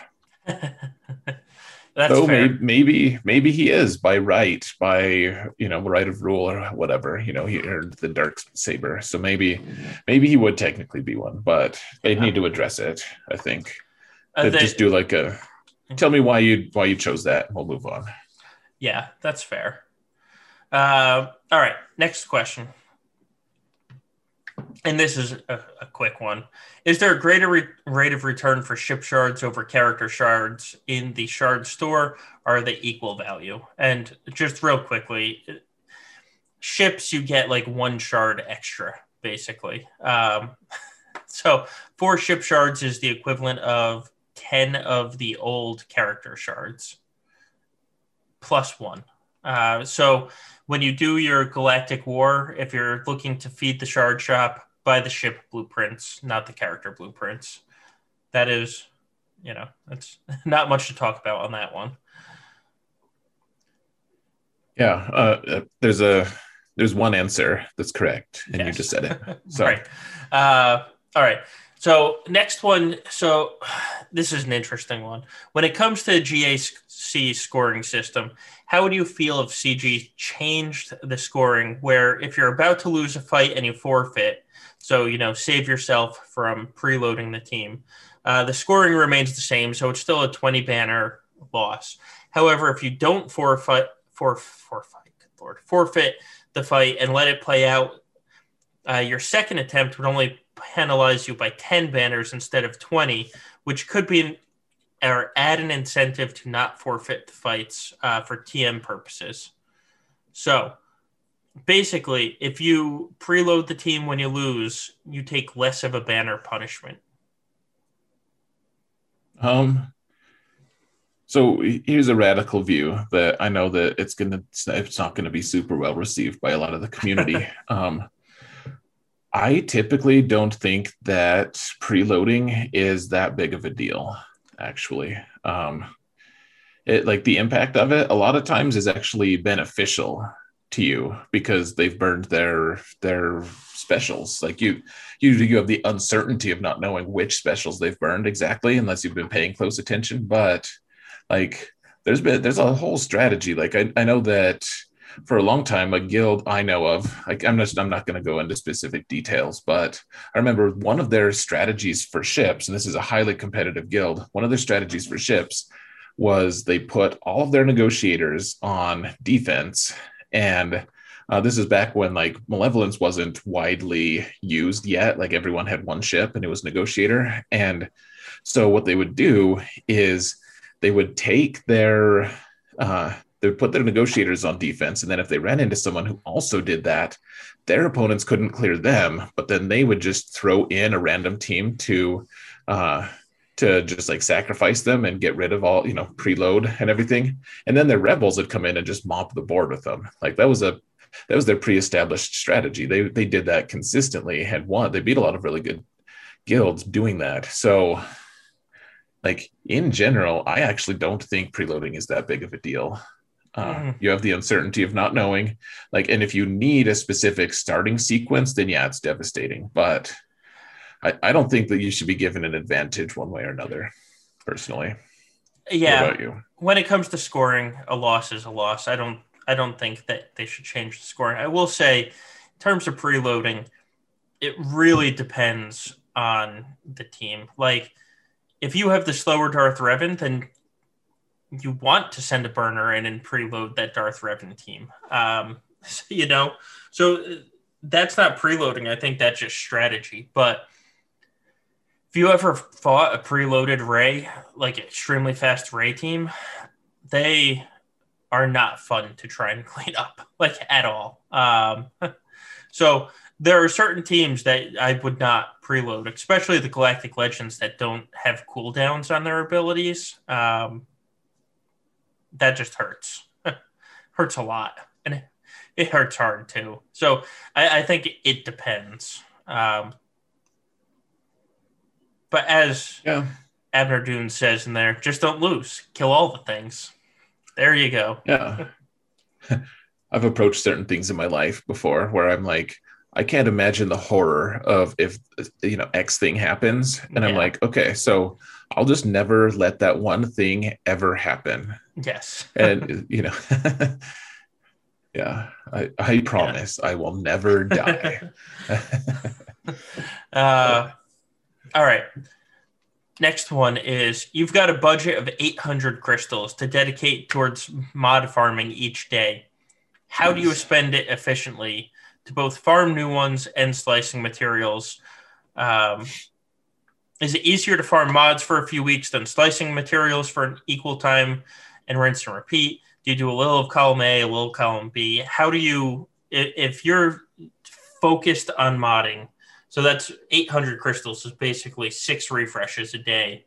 Um, how would you do that? How would you how would you approach that? Oh, that's all they want to know. Got it. Yeah. that's jeez. I mean, uh, to be efficient, you would need to split it in some way, like close to evenly between the two shops. Uh, my, I guess my question would be, maybe you start devoting a few of those crystals to buying six, like the red six E uh, pieces in the store. Yeah. Like I've always thought that was actually a decent crystal value. Like it's not, it's not wonderful. It's not like bargain, but I I've done that a couple times. I've bought crystals for the sole purpose of buying the 6E pieces. Um, so, I, I mean, everyone's got their own strategies and stuff. I yeah. think I think you do need to. I'd probably go at least five refreshes.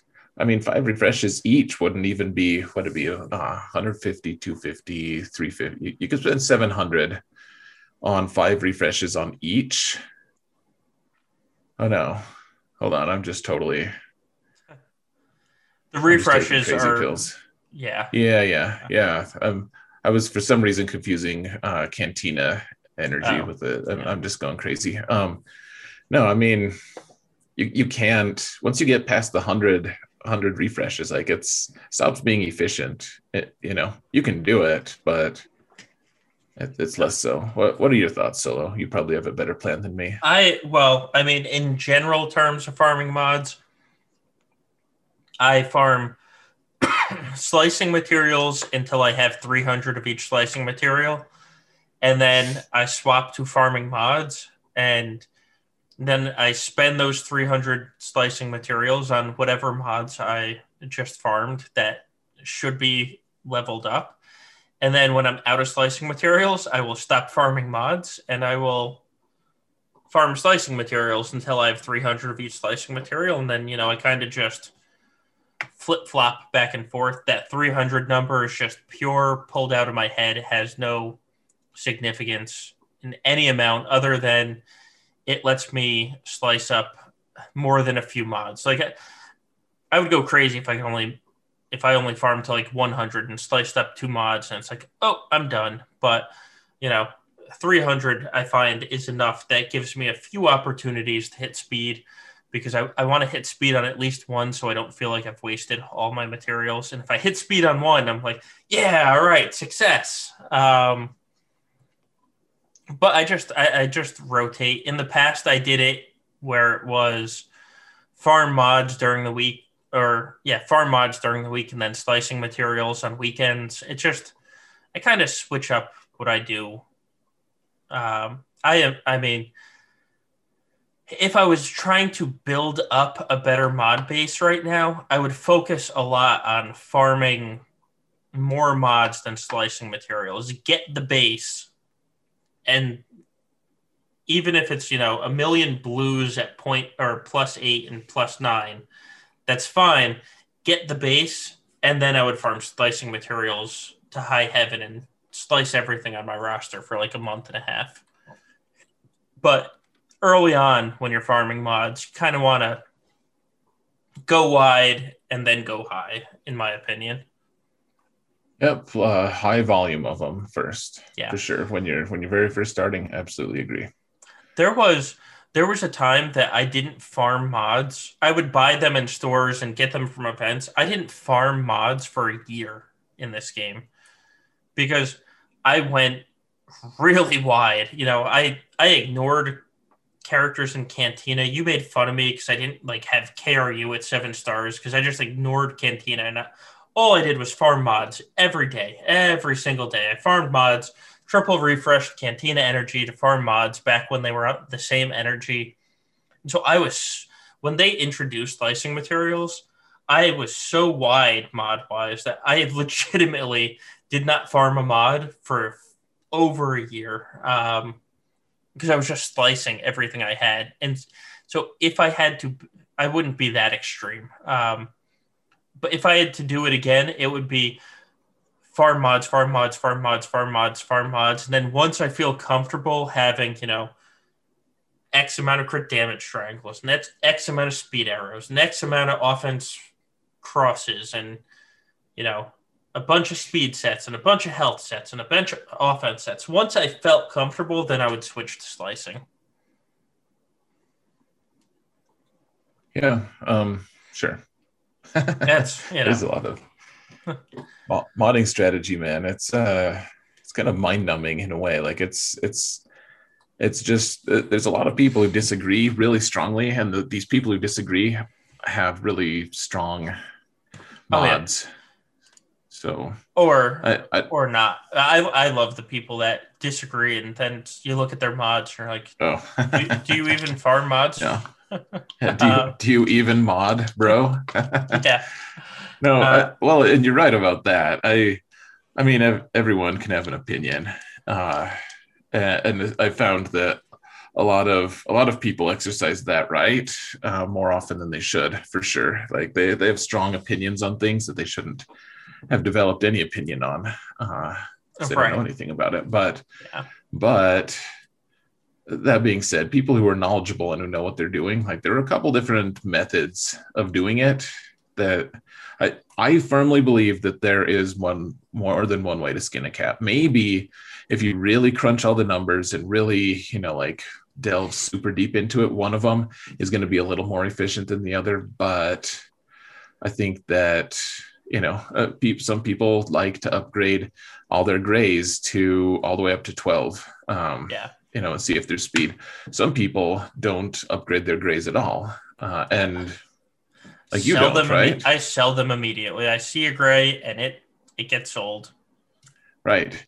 And Gom does. He goes all the way up to 12 sometimes. And Gom has I mean, I think he does have uh, like more speed mods than you do at this point. I'm not saying that you're wrong. I'm just saying like both of you guys have great mods and both guys I respect, but that's that's like a fundamental difference in approach and you yeah, both we, have a lot of success.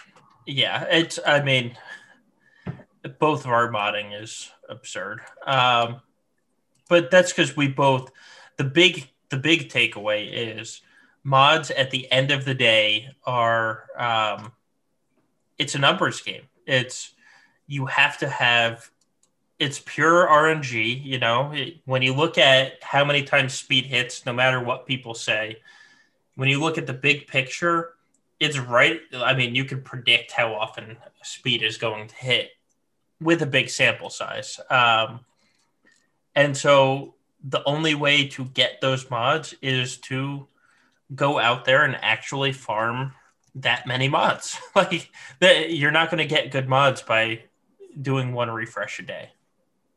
Uh, well, and that that's the biggest thing. Like, do your three refreshes do, yeah. do three refreshes. Like even Prevail Man is doing at least two, if not three, every day. Yeah. Uh, Alt does three. Like you need, you got to do it. and I have caught up to Gom by the way. I have, compared to when we fought in June, I have caught up finally. Ooh, uh, all right. Except for in the 20 plus. His 20 plus are obnoxious, but I have more 25. So take that, Gom Uh, because you've gotten absurdly lucky. I, I, I have Jeez. that. I'm, I'm going so salty. I'm going to regress to the mean eventually on those slices, but I, I haven't yet, and I'm going to take advantage of it every time. Um, but anyway, all right. So let's let's move on. We have 2 mm-hmm. podcast questions left, and we're sure. pushing the limit here. So uh, with the changes to Bastila Shan Fallen, I've seen the Darth Revan counter the Jedi Master Luke, especially when Skywalker's in there, be much more inconsistent. What are some other non GL counters to Jedi Master Luke? Um, I realize endgame players will just toss Sith Eternal and can auto win, but for the 90% of the people that only have one or two GLs and don't have Sith Eternal, um, how would you approach a Jedi Master Luke fight? Um, I mean, there there I've seen a lot of uh, like Emperor Palpatine plus Vader Yeah. comps that work pretty well. Um, if it's the Jedi Master Luke with Basti lead, you can just use Commander Luke to beat that. Or you can do like a weird hybrid with like Jedi Revan with Han on your team as long as you stun Wat and make sure that you're going to take a turn before his first turn uh, with Revan. So Revan can mark Wat and get, you know, remove his opportunity to put the buff onto onto uh, Jedi Master Luke. Like, if you can stop that, then you win. So there's, there's a few different approaches, I guess. Nothing. Uh, I, I don't know. Not, nothing too crazy. Like Dar- Darth Revan has worked in the past. I think that now the Basti has her like has been fixed. Uh, Yeah. it's not as consistent to use Darth Revan. And honestly, I've used that a few times even before that, and it's It's not as easy as people made it out to be when he first came out. yeah. People are like, dude, just it, and I never failed really, but it, I was always like on the very brink. Like I imagine if I'd done it enough that I would have I would have failed consistently as well. Like I don't I don't see Darth Revan as any sort of like answer to Jedi Right. Revan necessarily, especially when when you start when you start putting uh, other like General Skywalker on the team or Jedi Luke. Uh, so Yeah. I don't know. What what about you? What you have something fancy up your sleeve, Solo? Uh, it's not as cons- it's not like a hundred percent, but Jedi Knight Revan with gas in the team can work. And I, I've gotten to work a couple times. I never see, I actually never see people use it, but I remember when Jedi Master Luke first came out, I faced, um, I faced Jedi Master Luke leads twice. One time I was stupid and didn't see how fast our Grandmaster Yoda was, and he outsped my Vader. And uh, the Vader counter actually worked, even though Yoda got tenacity up and royally screwed me. Um, I still took out four characters on that team with the Vader team. So, for those that don't know, it's it's EP, Traya, Thrawn, Vader, and Wat. Um, and it's a fairly consistent counter as long as long as Vader goes second. Um, he has he has to go. Uh, you know, he's not going to go first because of Jedi Master Luke, but he has to go before the rest of the Jedi. That way, he can get the debuffs out. If if he can't get the debuffs out, the counter fails like immediately. Um, but I, Well, I it- you can make it happen though. I mean, yeah, yeah, if it's against Jedi, like he's he's gonna be fast probably. yeah. Well, the problem is the Jedi Master Luke lead also gives forty speed, so Vader gains forty speed, but so does the rest of their team. Um, because Yeah, I that's a good remember the Jedi, the Jedi, um, or the Grandmaster Yoda I went up against was like 320 something, but you add that Jedi Master Luke speed and he was up over 360. So that's that's hard to achieve with Vader. Fair. Um, but yeah, that that team can win. If there's not a lot of offense on the Jedi Master Luke team, Gas 501st can win. And I stretch or uh, you know say can um, because it really all depends on keeping your gas alive, basically, uh, long enough and m- managing when he sits down. It's not as easy, I think, as the EP Vader counter. Yeah, I would I would call that a mostly inconsistent counter, frankly.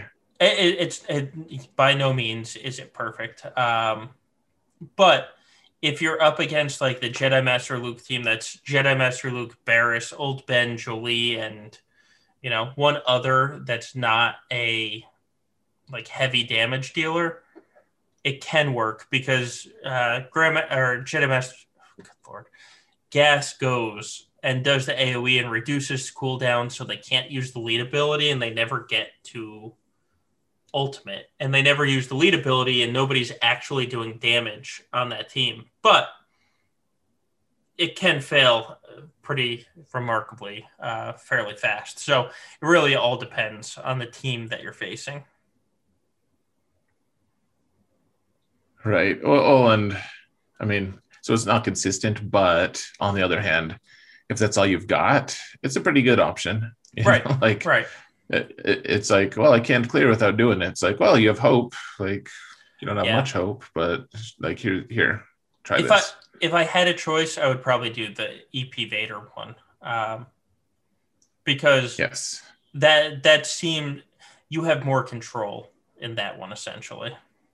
Yeah, I, I do think that using like a Commander Luke, or at least using uh, like if you are facing a Wat, like you you can do you can do okay with like Jedi Revan plus gas or whatever. Like you, you yeah. can make that work. But anyways. Anyways, last one. Um, and it was just asked in chat. So we will our friend Meow Baka asked it, so we will hit this out real quick. Sure. Curious what your thoughts about Cam are and whether it's worth it to gear some Galactic Republic healer support Jedi to go with him. It seems like most people are just using him with regular Jedi. Being nine shards away, I want to be prepared. Um, I have to leave this one to you because I am four months away. Fair. Uh, yeah. So, so yeah. Uh, after talking to Gom and a lot of other people actually about it, I actually even just talked to Blade Bach a little bit today because uh, uh, he just got Ki-Adi-Mundi up to Relic Eight. Yes.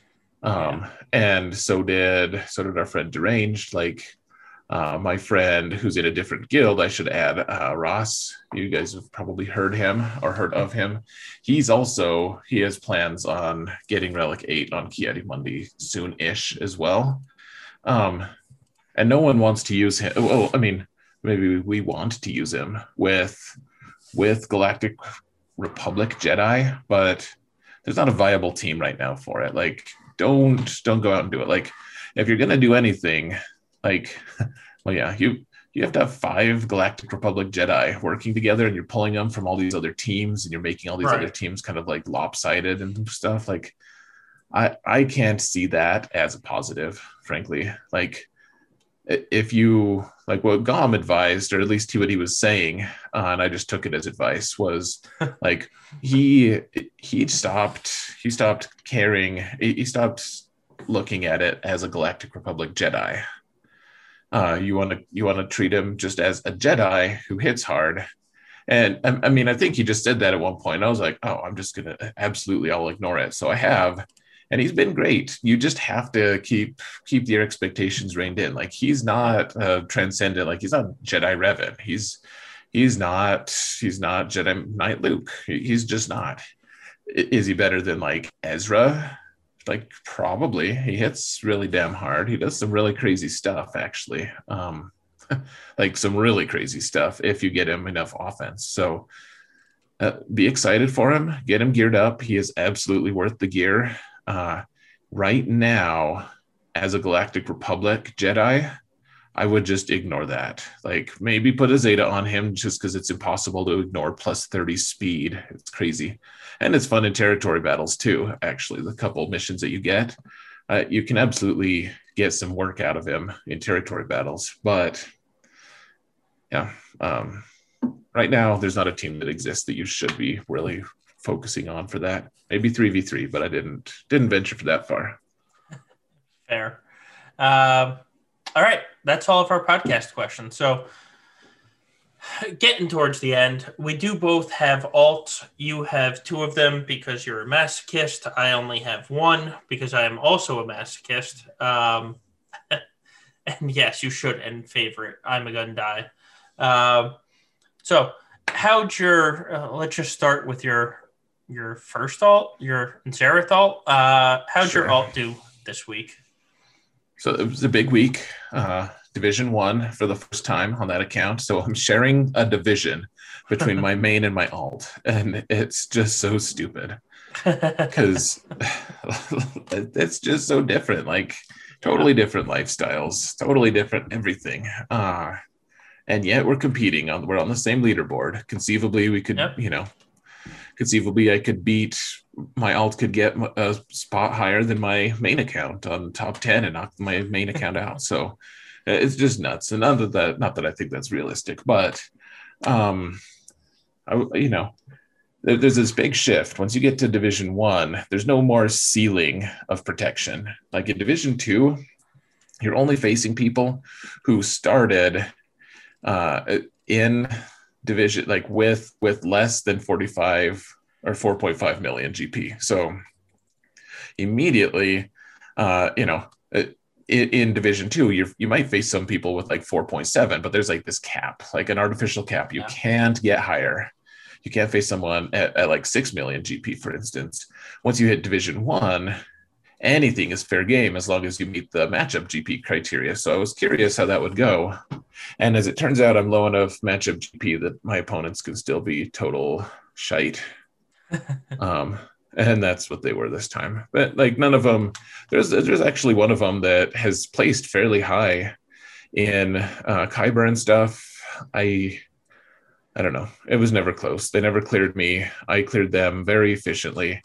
Yeah. Um, and that was that. No Galactic Legends, not yet. Um, I'm like working strenuously, furiously, trying to get some counters going for them in 5v5. But uh, yeah, all three, all three were wins. You guys can. I'll have the week or the match three up eventually here. I think a couple days. So. Um, yeah, it went well. How did your week go solo for your alt for Liam? Uh, it honestly was not my best week. Um, it started out with a really ugly auto deploy. Um, because you know Galactic Legends and auto deploys are always fun, but so it started. Uh, it had a team of Rey, General Skywalker, Shaak Ti, JTR, and Fives, uh, which honestly was just disgusting. Uh, there was so much synergy on that stupid team that I ended. I actually ended up not clearing it because I only had one Galactic Legend on offense. I tried to take Vader against that team. It died. I tried to take Gas against that team. It died. Um, it, it was just ugly. And then the other Galactic Legend was Jedi Master Luke, Jedi Knight Luke, Malak R2, and BB 8 so, which also had scarily good synergy on that team. Yeah, that's um, really gross. It's so uh, I, I, was able to beat the Jedi Master Luke team. Um, I cleared the bottom. I had nothing to beat the top. So, but it was an auto deploy, which means I won. I just didn't get the full, you know, the full clear banners. Um, round two was an ugly match. Uh, both of us went super heavy on defense. Neither of us full cleared. He was just able to get to ships while I was not. And so I ended up getting a loss there without full clearing. So that was extremely depressing. Um, and then I scaled back my defense for round three and I easily one shot everything he had. Um, and then he had a loss, but even if he didn't have a loss, he was more inefficient than I was in round three on my main account. So I won. I won easily in round three, thank God, because those first two rounds were just painful. Um,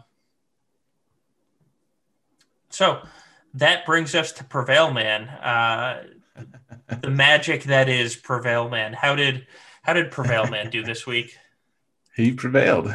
He prevailed all over people. People, someone said that to me the other day. I was like, that's gross. But, but I'm going to um, repeat it. I'm told it was notable. Yeah. I didn't say, hey, object. I just said it was gross.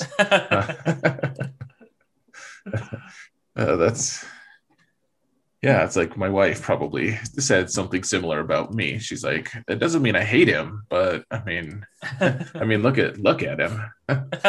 no, uh, no, it, it went well. I, I think maybe maybe my approach for this account I, I haven't decided yet i i'm really trying really hard to keep an open mind on it you know and be humble about my methodology of you know like growing the account and like starting squads being good etc yeah. like I, I really want to make sure that I'm being open minded and humble about it. Um, some of the guys I'm facing have been pretty tough. Like I don't have an answer to Jedi Knight Revan yet.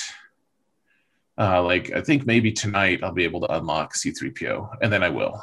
Uh, but like a, a, really like I, I definitely don't have an answer to Darth Revan right now, and I yeah. think in general like I've still beat most of the, the, the guys who are who have had those on their accounts. Like I think I'm still I still have a good chance. I just have to really figure out like, and this is this sounds like the opposite of humility, but like I, have won I won all three of my matches this time, and I have to wonder how much of that was um, like good planning and good roster building versus just having a lot of skill. That's fair. Uh, like I know that does sound like I'm bragging. I just you know I I, am a good player, and when I'm, you know, when I'm put in a situation where I can be like, okay, I'm going to take Phoenix here against like a a Dooku lead team. Yeah. Like, eh, you know, uh, my experience, I was like, I know all the tricks for Phoenix. I know how to, I know when to stun. I know, you know, like how to take advantage of stagger, all this stuff. And so I have to wonder if that's the best strategy for a new player or not. So I'm I'm, I'm having questions about that. Uh, overall, I'm pretty happy with my progression, though. I think I think we're doing well. Um, and man, Zeta Sabine, dude, is so fun, or she's so fun with, with her Zeta. She's not fun without it, but at, at the lower at the lower level, Division Eight, she she does some crazy stuff. She really does. Like people people scoff. They, they say like don't take Ezra out or don't don't even use Phoenix because they suck. But yeah, I they were the reason I won all three of them this time. Absolutely. So. Um, I think the highlight though was someone did have a Jedi Revan team, but they didn't put a Zeta on Jolee. and they had all they had me out geared they had me every but their mods were horrible and yeah. i didn't have 3po i was like i don't know how this is going to go um but I ended up with with with my Commander Luke team. It's you know like Gear 12 on Han and Commander Luke.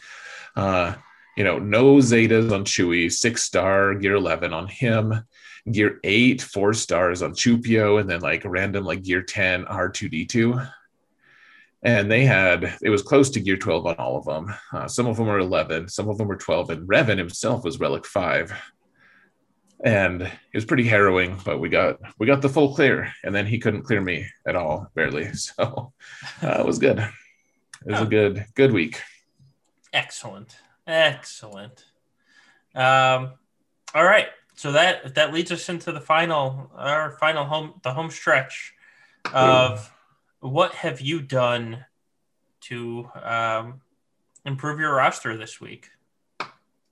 Um so I I light whaled on um on armor. So she she's not seven stars yet, but I did buy all of her shards in the shipments, in the weekly shipments. So she's almost six stars. And then otherwise I I had that remarkable RNG, and I would totally admit it if I just whaled out on him, but I didn't. Moff Gideon is now gear 13, just like almost by magic. Just the game decided it wanted me to have him finished at uh, you know, seven stars before the week started. So, and I, and I had most of the gear remaining. I used a few crystals to buy some gear pieces, but um, yeah, that's it. That's all I've done nice. after after using basically all my gear on pilots last week. Uh, haven't had a whole lot. So, what about you? I um, well, I got gas to R8. That was that was my big focus. Just like I said earlier, farming bayonets for feels like forever. So I got gas to R8. I got Gideon to 12. Nice. I, I think Gideon, I think I can get Gideon to 13 before lock. So we should be good for Gideon uh, at G13 for this upcoming Grand Arena week. And uh, that's that's really it. But I, I mean, gas to R8 it took up basically a week and a half of farming. So um, I'm happy. I'm happy with. I, gas is so good at R8. He hits so hard. yeah, I really want him at gear eight. I it'll I'll have to come Or to a decision point soon. Relegate. Oh, yeah. We, you and I both I said, said gear gear. eight, not not gear eight. um, He's okay at gear eight too. he's he's okay at gear eight. Yeah, yeah. Uh, yeah, relegate. He's just, just so good. Um, so, and he will likely be on defense all next week for people to deal with an R8 gas. nice. That's diabolical. I like yes. it. Yes. Uh, all right. So there we are. That's the podcast. Um, so why don't All I right. Run us down how to find us, guys? Um, for those Sure. of you that don't know, uh, we both stream our fights on Twitch on Sundays and Wednesdays. Uh, you can find me at Solobass15 on Twitch. Xaereth is X A E R E T H underscore P R E V A I L S. That is Xaereth Prevails. We do the podcast here on Monday. We do Gambit Fight Night on Friday and Get the Hype Up this Friday is going to be a very fun Gambit Ooh, Fight yeah. Night. We have uh, the man with the best hair in the game and the Aussie from Down Under joining us for the fight night this week. Heck yeah, we're gonna be on their show first, Yes. which is gonna start at what is it nine? is it nine p.m. Eastern time or ten? It's it's ten Eastern. Ten Eastern. Yeah. So we'll start on their stream and then we'll cut ourselves loose just a little bit before uh, it's over. And we'll start our stream and then they're going to join us for ours. So Yes. it should be epic. So the Gambit Fight Night is meeting the Gridsy session, and it is going to be a Friday night to remember. Let's hope our livers survive. Um, that is what that is what I've been told. Um, so we will see. Uh, but so that's happening Friday night right here on the Gambit Podcast Twitch page. Um, you can find us both on YouTube. My YouTube is Solobass15, and Xaereth's is just Xaereth. They made it easy for him on YouTube. Nobody stole his name. It's X A E R E T H. Um, you can find our Discord. The link is down below. It's in all the descriptions uh, if you're listening in podcast land. Um, and then uh, finally, the counter sheet that we talked about in the questions with Cubs and Arnold that broadcasted it. You can find the link in the description below for that. It has uh, the full team that was faced, and then the full team we used to fight that team, and the video so you can watch the counter as it happens, so you can see how the counter works. It's much more useful than just saying troopers beat Night Sisters. You get to see how troopers beat Night Sisters. Um, Oh, and there's there's big work going going Yes. on around that too. The Yes. the counter sheet's gonna get we're gonna start adding more people, people that I trust, people that you guys trust, but it's gonna be uh significantly larger, in fact. You guys will Yes. it'll be a bigger, bigger, more significant, less temporary resource. much less temporary. Uh, big news to come for that, but not ready to announce it yet. So, with that said, our podcast is done. Thank you so much to everybody that joined us live. Thank you so much to everybody that's listening to us in your car, at home, while you're working out, or while you're playing this game. We really appreciate everybody that has supported this podcast as it's grown. Um, Absolutely appreciate most of you guys. Yeah. Yes. Thank you, thank you, and thank you. Uh, with that said, Xaereth, evil does suck. Um, but let me see, since we are on Twitch, our dear friend Dr. Zeppers is currently streaming.